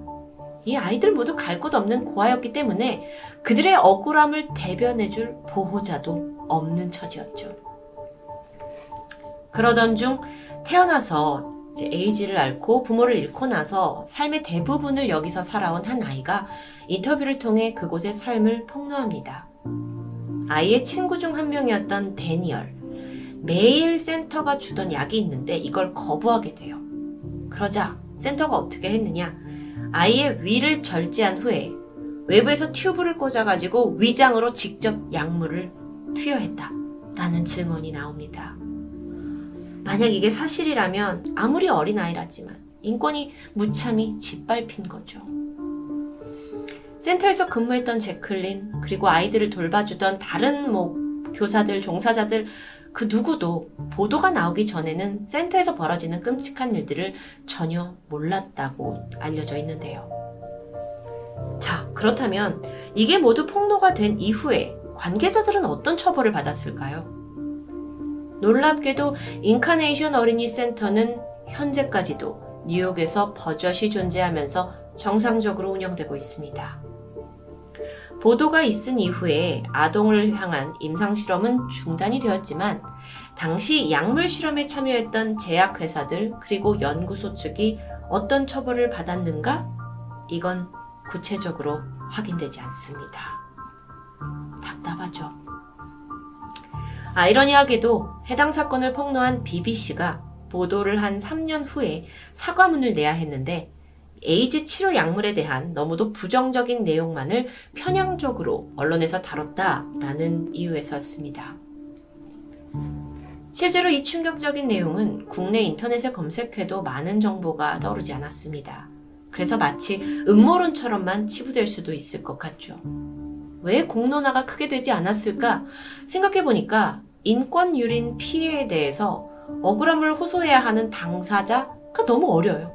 심지어 보호자도 없어요. 더 나아가서 에이즈로 인해 어쩌면 이들이 이미 삶을 마감했기 때문은 아닌가라는 생각이 들었습니다. 어떤 인권운동가 단체가 아니라면 사실 적극 나서서 진상을 파악하고 그 더러운 진실을 파헤칠 사람이 없었다면 이건 너무 안타까운 건데요. 그저 에이즈 신약 개발, 여기에 미쳐서 저지른 인간의 추악한 욕심. 히데의 사건이 이렇게 묻힌다면 역사는 또다시 같은 실수를 반복할지도 모릅니다. 토요미스테리 디바제식합니다. 안녕하세요. 토요미스테리 디바제식합니다. 2016년 4월 12일 캐나다에 위치한 작은 도시 요크턴에 살고 있던 16살 소녀 메카일라 발리는 평소와 다름없는 아침을 시작하고 있었습니다. 그녀는 엄마 폴라, 여동생, 그리고 남동생과 함께 생활하고 있었어요. 그런데 엄마가 싱글맘이잖아요. 생계를 책임지느라 평소에 매우 바쁘셨고, 그러다 보니 매일 아침 외할머니가 대신해서 메카일라를 학교에 데려다 주곤 했죠. 그날 엄마는 딸이 학교에 가기 전에 아침밥을 챙겨주면서 간단하게 대화를 나눴습니다. 메카일라는 16살이 이제 막 됐는데 수줍음이 많은 소녀였어요. 또 사춘기가 오면서 얼굴에 난 이 여드름 때문에 스트레스를 꽤 받고 있었는데 사실 이것 때문에 학교에서 놀림을 당한 적도 있어서 최근 여드름 약을 아주 열심히 복용하기도 했습니다. 오전 8시 10분 메카일라를 태운 외할머니 자동차가 세이크 크리드 하트 고등학교 주차장에 도착해요. 할머니와 인사를 나눈 뒤에 아이는 곧장 학교 건물로 들어갔죠. 그리고 반나절이 지나서 오후 3시 30분입니다. 외할머니가 학교가 끝나고 하교하는 메카일라를 똑같은 자리에서 기다리고 있었어요. 방과 후에 곧장 음악학원에 갈 예정입니다. 메카일라가 바이올린 연주회를 앞두고 있었기 때문에 최근에 악기 연습에 굉장히 매진하고 있었거든요. 그렇게 한참을 기다리던 할머니는 음, 좀 이상한 기운을 느꼈습니다. 아니 시간이 한참 지나도 소녀의 모습이 보이지 않았기 때문이에요. 결국 할머니가 직접 학교로 들어가서 선생님을 만나게 되는데 이때 예상치 못한 소식을 듣게 되죠. 메카일라가 아예 학교에 나타나지 않았다는 겁니다. 결석이라고요? 아니, 아까 분명 학교에 내려줬는데. 할머니는 곧장 엄마에게 이 소식을 알렸고요. 이후에 엄마와 할머니는 동네 곳곳을 돌면서 메카일라를 찾아다녔죠. 하지만 그 어디서도 아이의 흔적은 발견되지 않았습니다. 저녁 8시가 돼서야 요구턴 경찰서에 실종신고를 접수하게 되죠. 자, 경찰은 가장 먼저 학교를 찾아갔어요.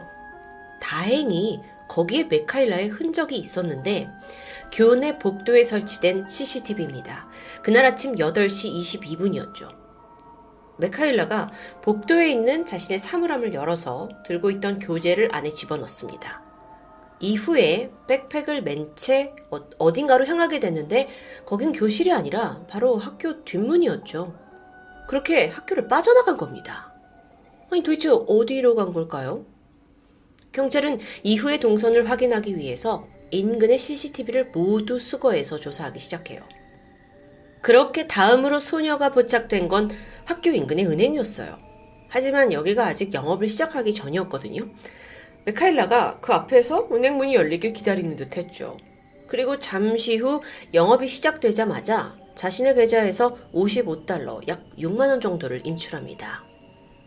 그리고 이때 오전 8시 55분쯤이었는데 은행 앞에서 메카일라가 누군가와 통화를 하는 모습이 발견돼요. CCTV에 찍혀 있었죠. 통화를 했다? 자, 그래서 경찰이 즉시 휴대폰 기록을 추적해요. 그리고 살펴봤는데 아, 이상합니다. 4월 12일 8시 55분 이날 메카일라 휴대폰에는 통화 기록이 전혀 남아있지 않은 겁니다. 아니 분명히 비디오에는 통화를 하고 있는데 이게 어떻게 된 일이냐? 혹시 통화를 하는 척 연기하는 걸까요? 그런데 여러분, 메카일라가 휴대폰을 사용하는 모습은 계속해서 다음 CCTV에서도 포착됩니다. 은행을 떠난 후에 메카일라가 향한 곳은 인근에 있는 전당포였어요.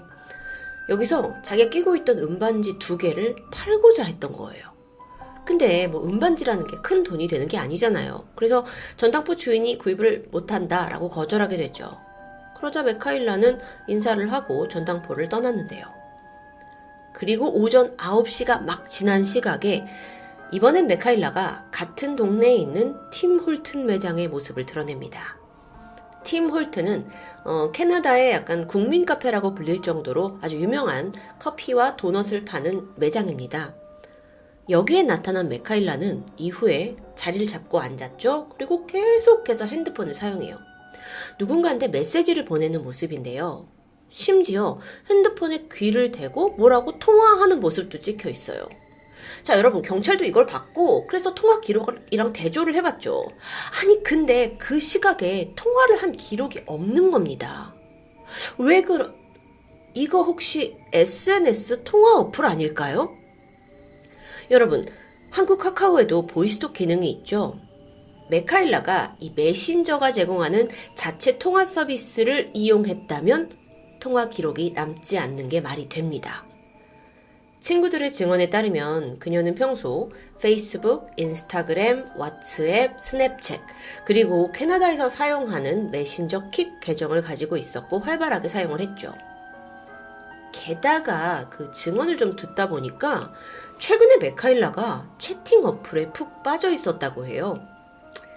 사실 어, 이 여드름이 얼굴에 막 났잖아요. 그래서 메카일라가 어느 순간부터 외모에 좀 자신감을 잃게 되고 그리고 나서는 온라인 상에 있는 친구들한테 의존하는 경향을 보였는데요. 가까웠던 친구 쉘비에 따르면 그녀가 종종 온라인 채팅을 누구랑 주고받는지 막 신나하면서 이야기를 해줬는데 그 수가 적어도 3, 4명은 됐다고 합니다. 특히나 이 친구가 들었던 이름 중에 조쉬라는 남자애가 있었는데요. 게다가 이 첼비뿐만 아니라 또 다른 친구 에이미도 있는데 실종 전날에 메카일라가 이런 말을 했다고 해요. 채팅 친구 중에 한 명인 크리스토퍼가 자신이 사는 이 요크셔라는 도시에 방문한다는 이야기였죠. 자, 자, 자, 그렇다면 아이가 학교도 빠지고 계속 메시지를 보내고 돈을 찾고 또 카페에서도 뭔가 막 사람을 찾는 듯한 행동을 보인 게 누군가를 기다렸던 건 아닐까요? 그리고 그 인물은 채팅 상대일 수도 있습니다. 여러분, CCTV를 통해서 보는 메카일라의 행동은 확실히 좀 부자연스러웠어요. 9시에 매장에 들어왔죠. 그런데 13분 만에 가게를 나가요. 그리고 40분 뒤에 또다시 같은 카페의 모습을 드러내는데요. 이때 친구 쉘비에게 문자를 한 통 보냈는데 그 내용이 의미심장합니다. 나는 도움이 필요해. 에? 돈? 그런데 20분 뒤에 바로 응 아니야 아니야 해결했어 라는 문자가 도착했죠. 뭔가 이상한데요. 이뿐만이 아닙니다. 그 사이에 무려 미카엘라가 여섯 번이나 핸드폰 배터리를 분리했다가 붙였다가 분리했다가 다시 조립했다가 하는 모습이 CCTV에 포착됩니다. 왜 이렇게 불안정한 행동을 보인, 거, 보인 걸까요? 그러다가 10시 39분이었어요. 메카일라가 누군가와 약 3분가량의 통화를 나눠요. 아, 이것도 아마 SNS 어플로 한 거라서 기록이 남진 않아요. 그래서 누구랑 했는지는 모릅니다. 그런데 이 전화를 끊자마자 메카일라가 보인 행동이 매우 특이합니다. 갑자기 다른 테이블에 가요. 그 여성이 앉아 있었거든요. 근데 그 여성에게 다가가더니 말을 거는 겁니다. 그래서 이 CCTV를 본 경찰이 그 여성이 누군지 수소문했어요. 그리고 마침내 찾아내는데 성공하죠. 다행히 여자가 그때 어떤 대화를 나눴는지 확실히 기억하고 있었습니다.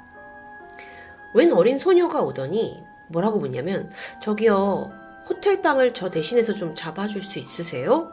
라고 요청하는 거죠. 이거 선 넘는 제안입니다. 그래서 그녀는 거절했다고 하는데 그러자 메카일라는 어 알겠다 라면서 자리에 돌아가서 또다시 어딘가로 전화를 걸어요. 그리고 1분 후에 카페를 떠나게 되죠. 아직 끝이 아닙니다. 1시간 후에 메카일라가 모습을 나타낸 건 다름 아닌 자신이 다니던 고등학교입니다. 학교로 돌아온 거예요.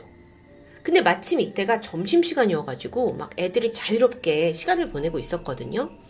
학교에 식당으로 가더니 대뜸 두 명의 친구한테 말을 겁니다. 뭐라고 했냐? 얘들아, 나 레지나로 휴가 가. 레지나? 여긴 또 뭐냐면 한 요크턴이라는 곳에서 한 2시간 정도 떨어진 곳이에요. 근데 여기를 휴가를 간다? 아니 메카일라가 거기에 갈 이유가 전혀 없어 보입니다. 근데 이 말을 하고 친구들 답변을 듣기도 전에 그 길로 바로 학교를 빠져나와 버렸죠. 이후에 향한 곳은 시외버스 정류장이었습니다. 매표소 직원한테 레지나행 버스가 몇 시냐? 라고 물었고 직원이 오후 5시에 있다 라고 대답해줘요. 메카일라는 티켓을 사진 않았습니다. 즉각 터미널 식당에 들어가서 감자튀김을 주문했죠? 그리고 잠시 시간을 보내다가 1시 45분경 터미널 식당을 빠져나왔고 이후 영영 자취를 감추었습니다. 핸드폰 전원도 꺼져버렸죠. 여기까지가 메카일라가 실종되기 직전까지의 CCTV 흔적으로 알아본 경로입니다. 여러분 어떤 생각이 드시나요? 적어도 이것만으로 그녀가 누구에게 뭐 강압적으로 끌려가거나 또는 범죄와 연루되었다고 보긴 좀 힘들겠죠. 그렇다 보니 경찰 역시도 메카일라가 뭐 자발적인 가출을 한 게 아니냐라는 데 무게를 둡니다. 특히나 자기가 직접 레지나로 떠난다라고 말을 했고 또 전당포와 은행에서 돈을 찾으려 했고 이걸로 봤을 때 충분히 가출로 보이기도 해요. 하지만 상식적으로 생각했을 때 그녀가 가지고 있는 돈이 겨우 뭐 6만 원 남짓입니다. 뭐 가출을 한 것 치고는 좀 적은 금액이 아닌가 싶죠. 메카일라의 어머니 역시 가출일 리가 없다고 부정합니다. 근데 여긴 이유가 있어요. 엄마가 아는 이 딸 메카일라가 최근 최고의 고민이 여드름이었어요. 이 스트레스가 너무 커서 정말 매일매일 알람을 맞춰놓고 꼬박꼬박 그 여드름 약을 복용할 만큼 아주 강박이 있던 아이거든요. 그런 딸이 여드름 약을 집에 놓고 가출을 했다? 여러분 심지어 핸드폰 충전기도 챙겨가지 않았습니다. 가출하는데 핸드폰 충전기가 없다라는 건 10대 청소년에겐 좀 이해가 안 될 수 있는 문제기도 하죠. 게다가 가출할 돈이 필요했다면 사실 더 좋은 쉬운 방법이 있었어요. 메카일라 집에 현금을 모아두는 그 박스가 있었다고 하는데 메카일라도 거기가 어딘지 잘 알고 있죠. 돈이 필요했다면 거기서 얼마든지 현금을 꺼내가면 됩니다. 그런데 달랑 55불만 챙긴 걸로 봐서 가출이 아니라 잠깐 돈을 쓸 외출을 계획한 건 아니었을까요? SNS에서 알게 된 누군가를 만나기 위한 은밀한 외출이요. 자, 이젠 메카일라의 SNS 계정을 샅샅이 살펴봐야겠습니다. 아, 근데 일이 그렇게 순순히 풀리질 않아요. 일단 여러분, 인스타그램, 뭐 스냅챗 이런 아주 유명한 SNS 회사는 모두 미국에 본사를 두고 있죠. 근데 사건이 발생한 건 캐나다입니다. 그래서 본사에다가 이 메카엘라 계정과 또 무슨 메시지를 주고받았는지 좀 내용을 보내달라 하지만 개인정보 보호라는 이유로 계속 난관에 부딪힙니다. 그쪽 회사에서는 아 우린 본인이 아니면 이걸 줄 수 없다라고 말하는데 아니 그 본인이 사라졌다니까요. 그럼 어쩌라는 거예요. 사실 여기서 이 메신저 어플의 맹점이 드러나죠. 수사기관이 이 실종자가 누구랑 대화했는지 도저히 알아낼 방법이 없는 겁니다. 여러분, 만약 이 사건에서 단 한 통이라도 메카일라가 통신사를 이용한 기록을 남겼더라면 사건이 이처럼 미궁에 빠지진 않았을 것으로 보입니다. 그런데 메카일라의 인스타를 살펴보던 경찰이 이상한 점을 발견해요. 그녀는 인스타 계정이 여러 개였다고 해요. 그 중에 하나는 세미 인플루언서라고 불릴 만큼 꽤 많은 팔로워를 가지고 있었죠. 근데 거기에 들어가 봤는데 이상하게도 모든 게시물이 삭제되어 있습니다. 아, 이게 이럴 수 있나요? 굉장히 많은 팔로워를 가졌는데 게시물을 한 번에 다 삭제했다? 게다가 더 눈에 띄는 건 프로필 칸에 굿바이라고 적어 놨죠. 이게 자발적인 가출을 암시하는 걸까요? 글쎄요, 좀 헷갈립니다. 다행히 경찰은 포기하지 않고 끈질기게 이 SNS를 추적하게 되거든요. 그 결과 메카일라와 연락을 주고받은 몇몇의 인터넷 친구들을 찾아내요. 그 중에는 요크톤에 방문하기로 했었다는 그 크리스토퍼도 포함되어 있었죠. 그래서 경찰이 다 수사를 하는데 실종과 관련된 직접적인 증거나 정황은 발견되지 않았습니다. 여러분, 그런데 그러던 중에 이 지역에 메카일라 실종 소식이 쫙 펴졌잖아요. 극적으로 목격자가 등장합니다. 메카일라가 마지막으로 머물렀던 그 터미널 식당, 거기에서 그녀가 한 남자와 함께 가게를 나서는 걸 봤다는 겁니다. 그 증언을 더 들어보니까 같이 갔던 남자가 팔에 커다란 십자가 모양의 문신을 하고 있었다는데요. 안타깝게도 이 문신이 뭐 정보로선 다였죠. 그래서 경찰이 몽타주 배포하고 다 수색하고 나섰는데 또 너무 다행히 이 십자가 문신을 한 남자가 경찰에 직접 나타나요. 알고 보니까 그날 단지 메카일라가 식당을 나가는데 문을 열어준 그런 행인이었던 거예요. 아, 너무 허무하죠. 관련이 전혀 없는 사람이었습니다. 메카일라의 어머니는 딸이 성매매 범죄에 연루된 것 같다고 주장합니다. 만약 이게 몸값을 노린 납치 범죄였다면 분명 가족들한테 연락을 해서 뭐 돈을 요구했겠죠. 근데 전혀 그런 연락이 없고 메카일라가 말 그대로 연기처럼 사라졌으니까요. 가족들은 캐나다뿐만 아니라 미국까지 실종 전단지를 만들어서 배포를 했고요. 또 제보를 하는 사람한테 하나로 5천만 원이 넘는 사례금까지 주겠다라고 걸면서 간절히 딸을 찾길 소원하고 있습니다.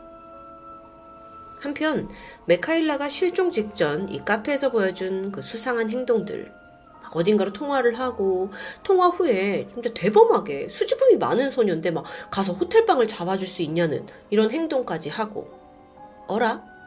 이건 마치 누군가에게 지령을 받고 행동하는 게 아니냐라는 추론도 있었습니다. 가능하다고 보는데요. 혹시 그녀가 소셜미디어를 통해서 만난 누군가로부터 조종을 당하고 있던 건 아닐까요? 아니면 정말 이게 인터넷 친구를 만나려고 은밀한 외출을 했다가 범죄에 휘말리게 된 걸까요? 그동안 실종 사건에 있어서 휴대전화 통화 내역은 사건 해결에 아주 결정적인 역할을 합니다. 하지만 이제 그 내용마저도 무용지물이 되어버린 세상이 되었죠. 이 정도면 SNS 정보 공개에 대한 법이 바뀌어야 하지 않을까요? 근데 법이 바뀐다 한들 그게 국내에만 한정된다면 정작 유명 플랫폼인 인스타, 유튜브, 틱톡 등에서 문제가 발생한다면 과연 우리는 그걸 어떻게 풀어갈 수 있을까요? 이번 사건을 통해서 과연 이대로 괜찮은가? 라는 생각이 들었죠. 어쩌면 메카일라는 이 허술한 대책의 희생양이 되어버린 건 아닐까라는 생각이 듭니다. 꽃다운 소녀 메카일라는 지금 어디에 있을까요? 지금까지 토요미스테리 디바제시카였습니다. 안녕하세요. 금요사건 파일 디바제시카입니다. 최면 수사. 종종 사건 해결에 핵심적인 역할을 했다는 기사를 본 적이 있습니다.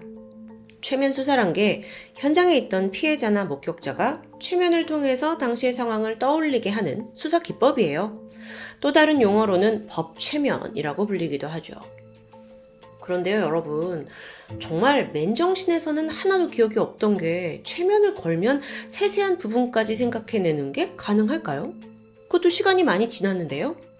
혹시 왜곡된 기억은 아닐까요? 아니면 이게 꾸며낸 거짓말일 수도 있잖아요.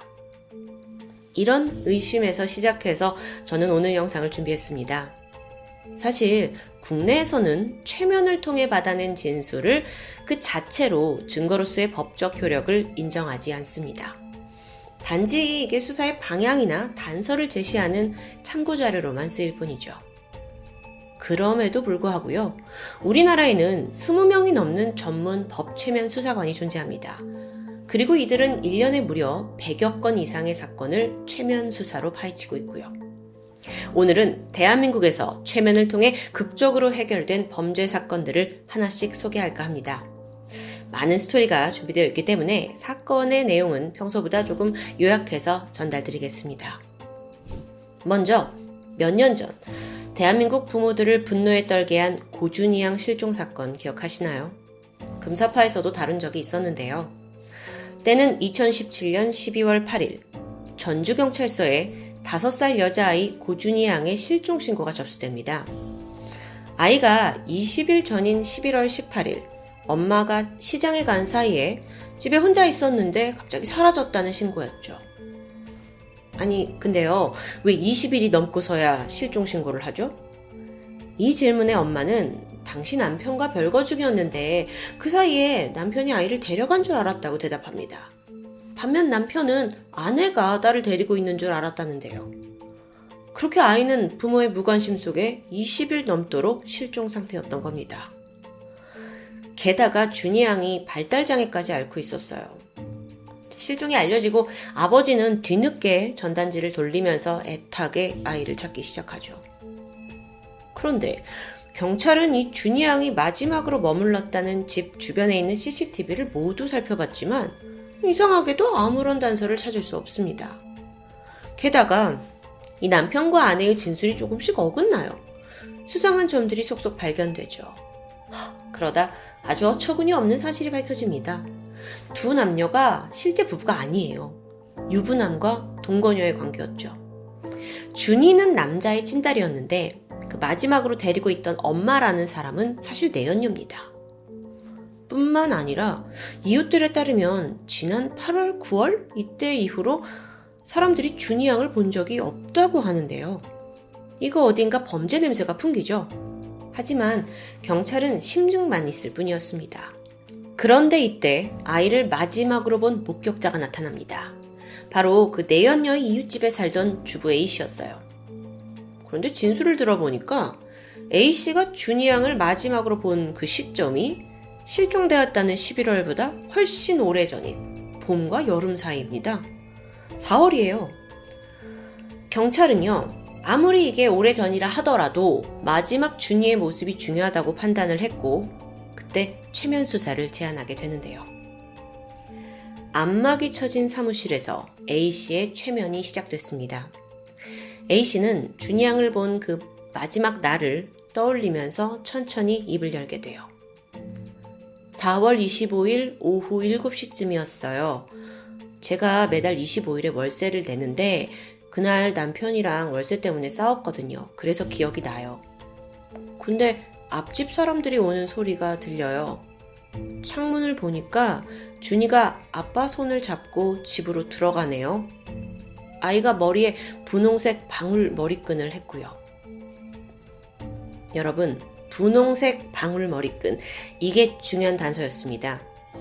실제로 이 분홍색 머리끈은 계모의 집이 아닌 친아빠의 집에서 발견돼요. 그래서 경찰이 무슨 일이 일어났다면 이 친아빠의 집이겠구나 싶어서 집 곳곳에다가 약품을 뿌리게 되는데 그 결과 복도에서 혈액 반응이 검출됩니다. 준이양과 친부 계모의 DNA가 뒤섞여 있었죠. 뿐만 아니라 경찰은 그 A씨의 증언을 바탕으로 4월 25일 전후 가족들의 동선을 추적하기 시작했어요. 알고 보니까 그때로부터 3일 후인 4월 28일 날 경남 하동군의 한 펜션으로 가족 여행을 떠난 사실이 밝혀지죠. 그래서 경찰이 얼른 그 펜션에 찾아가 보게 되는데요. 펜션 주인 B씨, 그는 이게 너무 오래전 일이라 어떤 손님이었는지 전혀 기억하지 못하고 있었습니다. 이때 B씨를 상대로 또 한 번의 최면 수사가 진행되죠. 승용차에서 한 부부가 내려요. 아이는 없는데요? 이로써 경찰은 4월 25일과 4월 28일 고 3일 사이에 준이 양에게 어떤 일이 생겼다는 걸 직감합니다. 그리고 그날 용의자들의 행적을 낱낱이 파헤쳤어요. 그 결과 친부와 이 동거녀는 장기간 동안 딸에게 학대를 저질렀고 끝내 사망하게 만들었다는 이 모든 사실이 밝혀지는데요. 4월 27일 새벽 아이가 사망했고 군산에 있는 야산에 안매장했다는 사실까지 밝혀냅니다. 하, 그러고 보니 살인 6개월이 지나서야 애가 실종되었다고 부모가 허위 신고를 한 아주 파렴치한 모습인데요. 재판에 가서 친부에게는 징역 20년, 그리고 동거녀에게는 징역 10년, 그리고 범죄를 함께 감춰온 이 동거녀의 모친에게도 징역 4년이 선고됩니다. 이 고준희 양 사건은 아동학대 범죄의 어떤 잔혹함이다 라는 타이틀 외에도 한편으로 최면 수사가 해결의 실마리를 두 번이나 제공한 사건으로도 잘 알려져 있습니다. 다음으로 최면으로 국내에서 해결된 사건. 이건 지금으로부터 11년 전인 2010년 7월에 발생한 사건입니다. 27살의 여성 회사원 A씨는 퇴근 후에 서울 영등포구에서 동료들과 늦게까지 회식 자리를 갖게 돼요. 야심한 새벽이 되어서야 택시를 타고 양천구에 있는 자취방에 도착하게 되죠. 그녀가 샤워를 하려고 막 욕실에 들어가려는 순간 갑자기 욕실 문이 벌컥 열렸습니다. 놀란 A씨가 문 쪽으로 고개를 딱 돌렸는데 순간 묵직한 주먹이 그녀의 얼굴을 강타하게 돼요. 이어서 이 상대는 강제로 성폭행을 시도했죠. A씨가 격렬하게 반항하게 되는데 이때 범인은 이불로 그녀의 얼굴을 가린 채 집안을 뒤져서 귀금속과 현금을 들고 도주합니다. 다행히 A씨는 생명에는 문제가 없었어요. 하지만 엄청난 트라우마겠죠. 신고를 접수한 경찰이 수사를 시작하는데 주변 CCTV에서 이상하게 별다른 특이점이 나오지 않습니다. 안타깝게도 유일한 목격자인, 물론 피해자이기도 하죠. A씨는 당시 술에 너무 취했고, 또 폭행도 당했고, 또 충격이 너무 커서 범인의 인상착의를 도무지 기억하지 못하고 있는 상황이었어요. 범인도 이불로 덮어놓기도 했고요. 이때 경찰은 A씨에게 최면 수사를 제안합니다. 그런데요, 단순 목격자와 달리 피해자 본인에게 하는 최면 수사는 꽤나 고통스러운 일입니다. 당연하겠죠. 그날의 기억을, 끔찍한 기억을 다시 되살려내야 하니까요. 하지만 이때 A씨가 용기를 냈고요. 최면에 들어가서 천천히 그날의 기억을 되새기기 시작했죠. 건장한 체격이에요. 검은색 후드티를 입고 있고요. 얼굴에 수염은 없어요. 그녀는 놀랍게도 정말 그 찰나의 순간에 목격한 범인의 이목구비를 꽤나 자세히 묘사할 수 있었습니다. 이 A씨의 진술을 토대로 경찰은 CCTV를 다시 한번 살피게 돼요. 그리고 마침 검은색 후드티를 입은 남자가 오토바이를 타고 근처를 지나가는 장면을 포착합니다. 이 오토바이.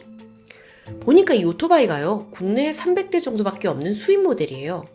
그래서 일단 경찰이 이 오토바이를 구매한 모든 사람 명단과 사진을 확보합니다. 그리고 이걸 A씨에게 보여줬죠. 하나하나 유심히 보던 A씨가 하나를 지목해요. 이 사람이에요. 그녀가 지목한 사람은 이미 절도 전과가 있는 30대 남성.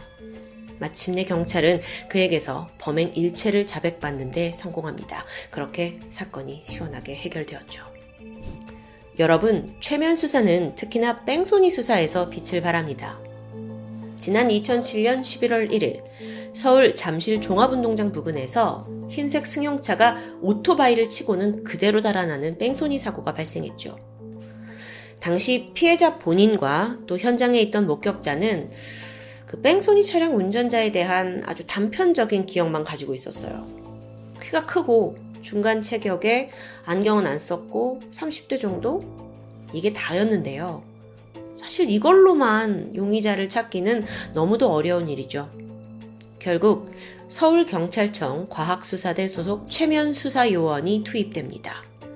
피해자와 목격자를 상대로 최면을 걸게 되고요. 기억을 되살린 결과 차량은 SM5 구형, 파란색 보호판, 번호판에는 0, 5, 2. 이렇게 아주 결정적인 정보를 찾아낼 수 있었어요. 경찰이 이걸 근거로 주변 CCTV와 차량을 다 조회했고요. 마침내 뺑소니 운전자를 검거하는데 성공합니다. 또 다른 어, 최면 수사가 해결한 사건을 소개하기 전에 잠시 이 궁금증을 좀 풀고 가보려고 합니다.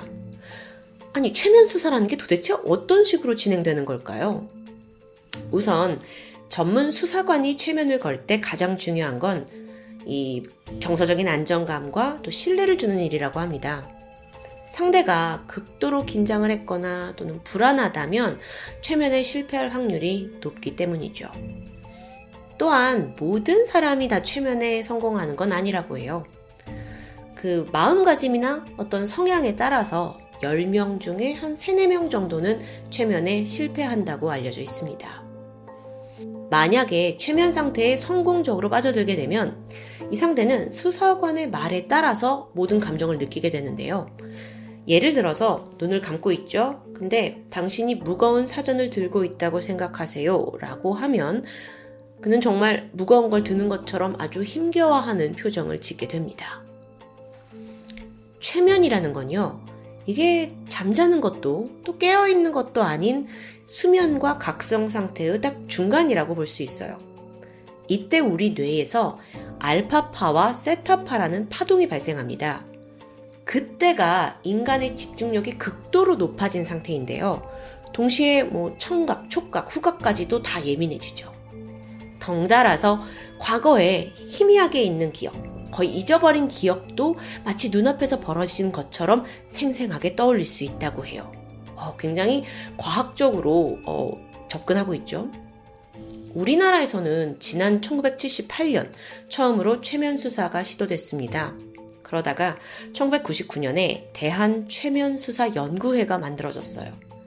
그때부터 본격적으로 법 최면 시대가 열리게 되죠. 현재 경찰 연수원에서는요, 최면 수사 교육 과정이 개설이 되어 있고요. 전문적인 인력을 양성하고 있을 정도입니다. 또한 피해자나 목격자가 정말 최면에 제대로 들었는지 확인하기 위해서 뇌파를 더 전문적으로 분석하는 기법도 개발 중에 있고요. 대단하죠? 자, 이제 마지막 사건을 소개해 볼까요? 지난 2015년 2월 새벽 5시, 전북의 한 소도시에 살던 30대 여성 A씨는 회식을 끝내고 집으로 귀가하던 길이었습니다. 그녀가 택시에서 내리게 되는데 그 지점이 집까지 한 도보로 10분 정도 가까운 거리였죠. 그런데 몇 걸음 시작된 지 얼마 되지 않아서 갑자기 A씨는 비명소리와 함께 사라지고 말았습니다. 마침 이때 그 이른 아침에 출근을 하던 트럭 기사분이 비명소리를 들어요. 그리고 급하게 무슨 일이 있나 하고 현장에 달려갔지만 이미 여성은 사라진 후였습니다. 다만 거기에 휴대폰, 핸드백, 하이힐이 덩그러니 남아 있었죠. 명백한 납치범죄였습니다. 다행히 근처에 파출소가 있어서 트럭 기사님이 신속하게 경찰에 신고를 하게 돼요. 지역 경찰서에 비상이 걸렸죠. 곧이어서 300여 명의 경찰관이 투입이 됐고요. 그녀를 찾기 위한 수색이 시작됩니다.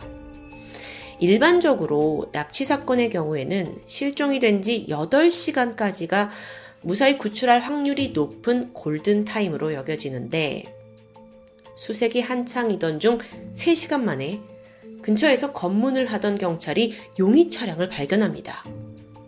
아니, 보니까 A씨가 조수석에 앉아 있어요. 근데 의식을 잃었죠. 머리에 피를 흘리고 있었고요. 아침 같이 있던 운전자 B씨가 있었죠. 그 B씨가 긴급 체포됩니다. 아니, 이게 너무도 말도 안 되는 상황이잖아요. 왜 옆에 태웠냐고요. 근데 B씨는 강력하게 억울함을 호소해요. 아니, 내가 우연히 주변을 지나가다가 이 여자가 누군가한테 이렇게 강목으로 맞고 있는 걸 발견을 했고 구해주려는 마음으로 가까이 다가갔다. 근데 범인으로 보이는 사람이 도주를 해버리면서 나는 다친 이 여자를 병원에 데려가기 위해서 차에 태웠을 뿐이다. 라는 설명이에요. 이걸 우리가 그대로 믿을 수 있을까요? B 씨의 주장을 좀 더 살펴봤는데 경찰한테는 이게 어딘가 앞뒤가 맞지 않았죠. 아니, 피를 흘리면서 힘들어하는 여성을 무려 3시간이나 차에 태우고 다녔어요. 3시간 후에 발견됐잖아요. 그러면서 병원은 들리지 않았고요. 이상합니다. 뿐만 아니라 차 안에서 청테이프가 발견돼요. 이게 또 납치범죄에 자주 쓰이잖아요. 근데 물론 이것만으로 그 B 씨를 범인으로 볼 수는 없어요. 정황상 범죄와 연루되었다는 증거가 있지만 결정적인 증거는 없는 상황입니다. 근데 또 하필 긴급 체포를 했기 때문에 48시간 안에 확실한 증거를 찾아서 구속영장을 청구해야 하는데 그게 안 되면 용의자 B씨를 풀어줘야 하는 상황이었죠. 1분 1초가 급합니다. 그러던 중 천만 다행으로 의식을 잃었던 A씨가 병원에서 깨어납니다. 그녀의 진술이 가장 확실한 증거겠죠. 하지만 A씨한테 가보니까 내가 왜 병원에 있죠? 모든 걸 까먹었을 정도로 기억이 없는 상태입니다. 와, 경찰은 너무나 답답하죠. 그래서 이때 최면 수사를 떠올립니다. 최면으로 30시간 전의 기억을 되살려 보자는 건데요. A씨에게 최면을 걸었고요. 다행히 그녀가 최면에 빠르게 빠져들었어요. 잠시 후 놀라운 진술이 흘러나옵니다. 한 남자가 빨리 타! 라면서 저를 위협해요. 저는 하의를 벗어서 반항했어요. 음, 외모는 40대? 모자가 달린 검은색 상의를 입고 있어요. 아, 그리고 금속으로 된 둔기로 절 폭행했어요. 그녀의 이 진술, 이건 강력한 용의자 B 씨의 인상착의와 정확히 일치했습니다. 하지만 이게 다가 아니었죠. 이 남자가 제 손목을 청테이프로 세 번 감았어요. 기억하시죠? 차에서 나온 청테이프. 경찰은 B 씨가 범인이 맞다라는 확신하에 증거를 찾기 위해 주변 CCTV를 꼼꼼하게 분석합니다. 그리고 마침내 A 씨가 택시에서 내릴 당시에 주변을 배회하던 B 씨 차량을 포착하게 되죠. 새벽 5시라는 아주 이른 시각이었기 때문에 B 씨 차량 외에 다른 차량은 없었습니다. 결국 이렇게 B 씨는 폭행, 상해, 감금 형의로 구속영장 나왔고요. 징역형에 처해지게 되죠. 최면으로 인한 피해자의 증언이 없었다면 눈앞에서 범인을 풀어줘야 할 아주 아찔한 상황이 펼쳐졌을 겁니다. 여러분, 수사에서 가장 중요한 건 무엇보다 정확하고 구체적인 증거를 확보하는 일입니다. 따라서 때로는 아주 사소한 정보가 범인 검거에 중요한 단서가 되는 경우가 많이 있는데요. 물론 여전히 누군가는 인간의 기억에만 의존을 하는 최면 수사를 못 믿어할 수도 있습니다. 하지만 사각지대에서 벌어진 범죄 혹은 물리적 증거가 너무도 부족한 사건에서 기억의 한 조각은 사건 해결에 정말 한 줄기 빛 같은 중요한 역할을 하게 됩니다. 그게 바로 여전히 최면 수사가 필요한 이유 아닐까요? 지금까지 금요사건 파일 디바제시카였습니다.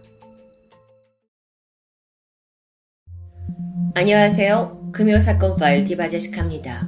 여기에 대한민국 한 사형수가 있습니다. 그는 다섯 명의 남자를 수망치로 가격해 살해한 우리 역사 속 흉악범죄자죠. 그 무거운 죄에 판사들은 사형을 선고했고 1980년 12월 24일 그는 크리스마스 이브 형장의 이슬로 사라졌습니다. 그리고 40년이 지난 오늘 그 사람에 대한 이야기를 다시 꺼내보려고 합니다. 시작하기에 앞서서 분명한 건 사람을 살해한 죄는 어떤 이유에서든 결코 용서받을 수 없습니다. 하지만 범죄자를 옹호하지 않는 선에서 이 괴물을 길러낸 게 무엇인지, 그리고 어떤 진실이 숨겨져 있는지는 분명 알아볼 필요가 있다는 생각이 듭니다. 1977년 4월 21일, 아침 신문을 본 당시 사람들은 유례 없는 살인사건에 경악했습니다. 광주 무등산 덕산골에서 구청 직원 5명이 한 남성에게 무참히 피습당한 사건이었죠. 그 보도에 따르면 직원들은 당시에 빈민촌 철거 작업 중이었습니다. 가해자, 그는 자신의 집이 헐렸다는 이유로 격분했습니다. 그리고 사제총을 이용해서 직원들을 위협한 뒤 결박했죠. 그리고 새망치를 이용해서 뒤통수를 가격합니다. 4명이 사망했고 1명은 중태에 빠졌는데 남성은 범행을 저지른 직후 곧바로 도주했습니다. 경찰이 인력을 총동원해서 시내 곳곳에서 긴급 검문을 시행했고요. 광주 전 지역에 현상금 50만 원을 내건 수배지가 배포됐죠. 이런 노력 덕분에 사건 발생 사흘 만에 서울 상계동에서 이모 집에 은신해 있던 범인이 검거됩니다. 그의 이름은 박흥숙. 일찍이 아버지를 여의고 홀어머니 밑에서 자란 23살의 청년이었습니다. 그런데 단박에 눈에 띄는 것은 그의 외형입니다.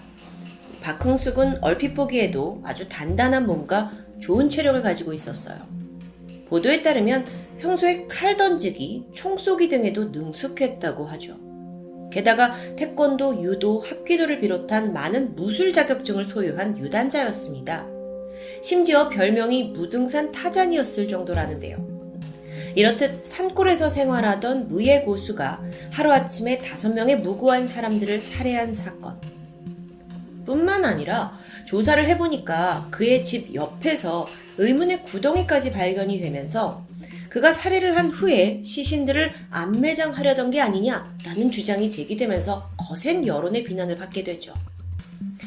검거된 박흥숙은 순순히 살인죄를 인정했고요.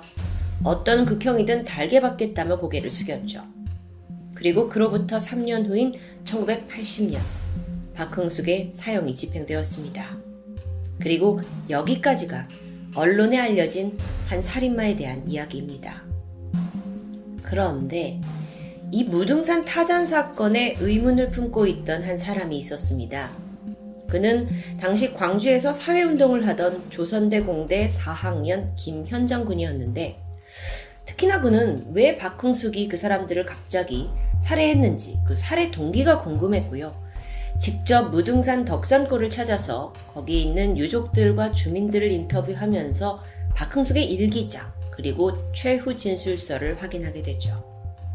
그러면서 언론이 철저하게 덮고자 했던 숨겨진 이면이 세상에 드러나게 됩니다. 지금부터 진행되는 모든 이야기들은 박흥숙의 최후 진술서와 사건 당시 현장에 있던 가족, 지인, 그리고 사건 담당자들의 증언을 바탕으로 입증된 부분을 전해드립니다. 박흥숙은 1954년 전라남도 영광군에서 사남 일녀 중 둘째로 태어났습니다. 가정 형편이 그렇게 좋지 않았어요. 게다가 12살이 되던 해에 아버지와 형이 연달아 세상을 뜨게 되면서 어린 나이에 어머니와 세 동생들을 책임져야 할 가장이 돼버렸죠. 다행히 그는 중학교를 수석으로 입학할 정도로 머리가 좋았다고 합니다. 하지만 학비도 없을 뿐더러 당장 먹고 사는 일이 급했죠. 그래서 결국 중학교 진학을 포기하고 어린 나이에 생계를 위해 일을 시작합니다. 동시에 박흥숙의 가족들은 살아남기 위해 뿔뿔이 흩어질 수밖에 없었습니다. 여동생은 남의 집 식모로 갔고 어머니는 일자리를 구하기 위해 전북으로 떠나게 되죠.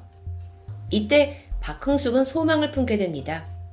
온 가족이 모여서 함께 살 수 있는 집 한 채를 마련하는 것. 이게 그의 평생 소원이었습니다. 1971년 박흥숙은 광주에 있는 시내 철공소에서 일할 수 있는 기회를 얻게 되었고요. 다행히 가족 전체가 광주로 이사를 오게 돼요. 그런데 문제는 함께 지낼 거처가 없다는 겁니다. 여기에 고민하던 박흥숙은 결국 직접 집을 짓기로 결심했는데 그래서 찾아낸 장소가 무등산 덕산골이었습니다. 여기에는 이미 이제 가난한 사람들이 몇몇이 모여서 무허가 판자촌을 이루고 있었어요. 박흥숙 또한 흙과 돌, 철을 이용해서 여기서 판자집을 이어가, 지어가게 되죠. 꼬박 60일 동안 먹지도 씻지도 못하면서 그냥 집 짓기에 몰두했습니다. 가족을 위한 거니까요. 근데 뭐 그렇게 해서 지어진 집은 사실상 운막 수준의 아주 누추한 곳이었죠. 자필 일기장에 따르면 어머니에게 자신이 손수 지은 이 집을 보여준 순간이 세상에서 가장 행복했다라고 적혀져 있었습니다. 그리고 이곳에서 외할머니, 어머니, 그리고 세 동생들까지 총 6명이 함께 꿈에 그리던 가족 생활을 시작하게 됩니다. 박흥숙은 일을 하면서 동시에 검정고시를 준비했습니다. 원체 머리가 좋았던 터라 5개월 만에 고등학교 졸업장을 따네요. 그리고 나서 검사가 돼서 어려운 사람들을 돕겠다는 희망도 생기게 됐죠. 이후 그는 사법고시 준비에 바로 돌입했습니다. 공부를 하게 되면 하루 20시간도 책을 보면서 매진했다고 해요. 하지만 이때 치명적인 단점이 그를 가로막게 되죠. 바로 체력이었습니다. 그 시기 박흥숙은 165cm의 작은 체구에 다소 허약한 체질이었습니다. 그래서 공부를 너무 오래 집중하다 보면 쓰러지기 일쑤였어요. 그래서 이걸 극복해야겠다 싶어서 운동을 시작했죠. 그리고 결과가 꽤 성공적이에요. 몇 년간 꾸준히 운동을 한 덕에 다부진 몸과 건강한 체력을 얻게 된 겁니다. 앞서 설명드린 언론의 발표처럼 칼을 던지거나 유단 자격증을 딴 건 결코 아니었습니다. 총을 잘 쐈다고 했는데 그건 이제 산에 집이 있다 보니까 가까이 접근하는 산짐승들을 위협하기 위해서 딱 총으로 익힌 기술이었다고 해요. 가족들과 이렇게 모여 살면서 공부도 하고 꿈도 생기고 몸도 건강해지고 하나둘 인생을 잘 건설하고 있다고 생각했습니다. 하지만 그 행복은 오래가지 못했죠. 어느 날 광주시로부터 무허가 건물을 철거해야 한다는 통보를 받기 시작하면서부터입니다. 그 통보를 받은 날 일기장에 이렇게 적었어요. 공부는 다음으로 미뤄야겠다. 그리고 새로운 계획을 세웠다. 땅굴 파기. 에? 땅굴이요? 사실 공무원들이 퇴거 고지를 하러 왔을 때 박흥숙이 억울해서 물었습니다. 아, 우리처럼 오갈 데 없는 사람들은 그럼 이 집을 다 철거하면 어디로 가란 말이냐. 근데 이때 그들이 해준 말이 뭐였냐면, 아, 그럼 땅 파고 안 보이게 밑으로 내려가세요. 라고 대답했다고 해요. 그래서 박흥숙이 정말 땅굴을 파기 시작한 겁니다. 근데 그게 또 그렇게 하루아침에 뚝딱 만들어지는 일은 아니잖아요. 그 사이에 구청은 덕산굴에 마지막 경고장을 보내게 돼요. 2주 동안 이 동네를 떠나지 않으면 강제로 철거하겠다라는 엄포였죠. 사건 당일인 1977년 4월 20일 철거반장 오종황 씨는 직원 6명을 이끌고 무등산 덕산골에 도착합니다. 손에는 저마다 망치가 들려 있었어요. 철거하러 온 거니까요. 박흥숙도 포기한 듯 이 철거 명령에 순순히 응했다고 합니다. 그래서 이 철거 반원들이 바로 작업을 시작했죠. 그렇게 세간 살림을 대충 밖으로 꺼냈을 때 직원 한 명이 집에 여기 불 질러! 라고 소리칩니다. 그래서 박흥숙이 황급히 지붕 위로 올라가서 천막을 걷어내려고 했어요. 15,000원짜리 천막이었는데 철거는 되더라도 그건 건지고 싶었던 겁니다. 이 상황을 본 작업반장이 아, 내려오라면서 그를 달래고 불을 지르지 않을 테니까 어서 내려와라 라고 설득하게 됩니다. 그래서 박흥숙이 내려왔는데 예상과 다르게 불길이 치솟는 겁니다. 거짓말을 한 거였죠. 그런데 순간 박흥숙의 어머니가 미친 듯 안쪽으로 뛰어들어갑니다. 찬장에 숨겨둔 30만 원이 떠오른 겁니다. 여태까지 이 자식들과 이 판자촌을 벗어나려고 한 푼 두 푼 모아온 목숨 같은 돈이었겠죠. 하지만 때는 이미 늦었습니다. 불길이 집을 빠르게 태웠고요. 어머니의 쌈짓돈 30만 원도 불길에 사라졌죠. 어머니가 절규했고 자리에서 실신하게 됩니다. 분노한 박흥숙은 철거를 하면 됐지 왜 불까지 지르냐 불을 지를 필요는 없지 않느냐라고 항의했습니다. 하지만 상황은 달라지지 않았어요. 박흥숙은 그때까지만 해도 침착함을 유지했다고 합니다. 오히려 화를 내는 여동생을 달래기도 했죠. 그러면서 청, 철거 반원들한테 한 가지 부탁을 하게 되는데 저쪽 위에 사는 사람들은 폐병과 당뇨를 앓고 있는 노부부다. 우리는 젊지만 그들은 정말 갈 곳이 없다. 그러니까 그 집만은 태우지 말아달라. 라고 했지만 그 부탁 또한 지켜지지 않았습니다. 잠시 후 50m 떨어진 그 노부부 집에서도 연기가 피어올랐습니다.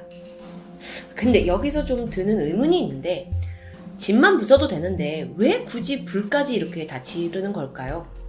사실 여기에는 숨겨진 사연이 있습니다.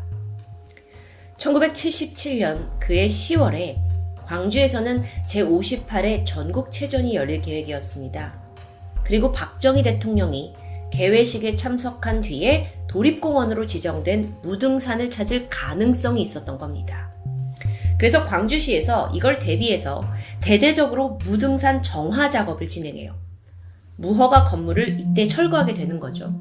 근데 여기서 그치지 않고 다시는 여기에 집을 짓지 못하도록 아예 불을 지르라고 명령한 상황입니다. 윗집에 연기가 났고 박흥숙이 즉각 달려갔죠. 그러던 중 이미 작업을 마치고 내려오는 철거 반원들과 맞닥뜨립니다. 아니 내면 어쩌냐 저 노부부는 어쩌냐 라고 항의했지만 다들 뭐 어쩔 수 없다는 자세 그러면서 그 작업하시던 분들 중 한 명이 어린 놈이 지랄하네 라면서 그를 비웃게 됩니다. 그 비웃음에 박흥숙은 이성을 잃게 되고요. 그는 이내 그 짐승을 쫓기 위해 가지고 있던 사제총을 들이밀었고 허공에 총을 발사했습니다. 갑작스러운 위험에 철거 반원들이 허둥지둥했고 곧이어 두 명은 현장을 도망치게 돼요. 박흥숙은 남아있는 사람들을 끈으로 포박해서 파놓은 구덩이로 몰아넣었죠. 운막집을 대신해서 그 새롭게 파놨던 그 땅굴입니다. 근데 그 과정에서 포박해둔 끈이 느슨해지면서 한 차례 도망을 간다 만다 하면서 몸싸움이 벌어졌고요. 박흥숙은 결국 그의 머리를 망치로 잔혹하게 내리치고 말았습니다. 네 명이 현장에서 사망했고 한 명은 뇌가 함몰되는 증상을 입게 됩니다. 그렇게 잔혹한 살인을 저지른 후에 그는 도주했습니다. 한편 현장에 있던 엄마와 여동생은 각각 살인 방조죄와 공무집행 방해죄로 연행되고 말았죠. 다행히 박흥숙은 빠른 시일 안에 검거됐습니다. 그런데 이후에 언론의 보도가 어딘가 이상해요. 박흥숙이 은신을 하다가 발각됐다 하는데 사실 직접 경찰서로 찾아와 자수한 상황입니다. 그런데도 언론이 뭐라고 하냐면 박흥숙이 숨어 있다 검거된 거다. 박흥숙의 어머니가 무당이다. 덕산골이라는 곳이 사이비 종교단체 거주지다. 이렇게 사실과 무관한 거짓 정보를 흘린 겁니다. 무등산 타잔? 이 별명도 자극적인 타이틀을 원했던 언론이 직접 붙인 단어였습니다. 아, 참 한탄스럽죠. 근데 도대체 왜 이렇게까지 사건을 자극적으로 몰고 갔는지가 좀 궁금해졌는데 그 이유를 찾자면 당시의 시대상과 맞닿아 있습니다. 70년대 후반의 대한민국은 뭐 정말 도시 개발에 박차를 가하고 있었죠. 근데 그러기 위해서 필수적인 건 판자촌 철거 작업입니다. 여러분, 지금의 서울은 참 화려하고 현대화된 곳입니다. 근데 6, 70년대, 그러니까 고작 50년 전만 해도 서울 외곽에는 여전히 수많은 판자촌이 즐비했어요. 당시 서울 주택의 32%가 판자촌이었을 정도죠. 물론 이건 서울만의 일은 아닙니다. 도시화가 진행되는 과정에서 정부는 판자촌을 철거하기로 결정했고 또 여기엔 무력이 동반됩니다. 당연히 그곳에 살고 있던 빈민층들의 서름이 컸죠. 근데 이런 상황에서 정부가 집에 불까지 지른다? 그러면서 사람들을 내쫓는다라는 소문이 돌게 되면 박정희 정부 하에는 결코 좋지 않습니다. 그래서 반드시 막아야 했죠. 이건 자칫하면 폭동이 일어날 수 있는 아주 중대한 사항이니까요. 시간이 지났고 이제 박흥숙의 진짜 범행 동기를 정의해보자면 정부의 무자비한 강제 철거와 방화라고 할 수 있습니다. 근데 문제는 그 당시의 언론은 이걸 철저히 숨겼다는 점이겠죠. 박흥숙이 쓴 일기의 후반부에는 그 철거 과정에서 겪는 아픔이 고스란히 담겨 있습니다. 가난한 사람은 이 나라 국민이 아니란 말인가. 당국에서까지 이런 학대를 받고 쫓겨나야 할 만큼 큰 잘못은 하지 않았다. 그래도 나의 조국이라고 믿었던 내가, 최소한의 다책을 바랬던 내가 어리석었을 뿐이다. 물론 여러분, 아무리 어떤 정당한 이유를 댈지라도 무고한 이들을 살해했다는 사실에는 변함이 없습니다. 피해자들 또한 구청에서 고용된 뭐 평범한 가장이자 일용직 노동자로 그저 위의 지시를 따랐을 뿐이니까요. 하지만 평범한 사람이 살인 괴물이 되어버린데 사회와 국가의 일말의 책임도 고려해야 하는 거 아닐까요? 한국이 그렇게도 자랑하는 전쟁을 딛고 빠르게 성장한 고속 성장. 하지만 그 이면에는 사람들의 수많은 억울함과 아픔이 외면당했습니다. 사형수 박흥숙은 빠른 형 집행으로 재평가를 받을 기회조차 주어지지 않았죠. 오늘 사건은 일반적인 사이코패스의 분노를 이기지 못한 살인과는 좀 양상이 다릅니다. 하지만 그렇다고 살인의 이유를 무턱대고 사회와 국가의 책임으로 돌리는 것도 안 될 일이죠. 그런데 사건의 진상이 가져올 어떤 파장을 두려워해서 인과관계를 완전히 묵살한 그 당시의 정부와 언론 또한 비난받아 마땅합니다. 그리고 그 똑같은 역사적 실수를 피하기 위해서 그 진실에 다가서는 게 아주 중요하다고 생각됩니다. 지금까지 금요사건 파일 디바제시카였습니다.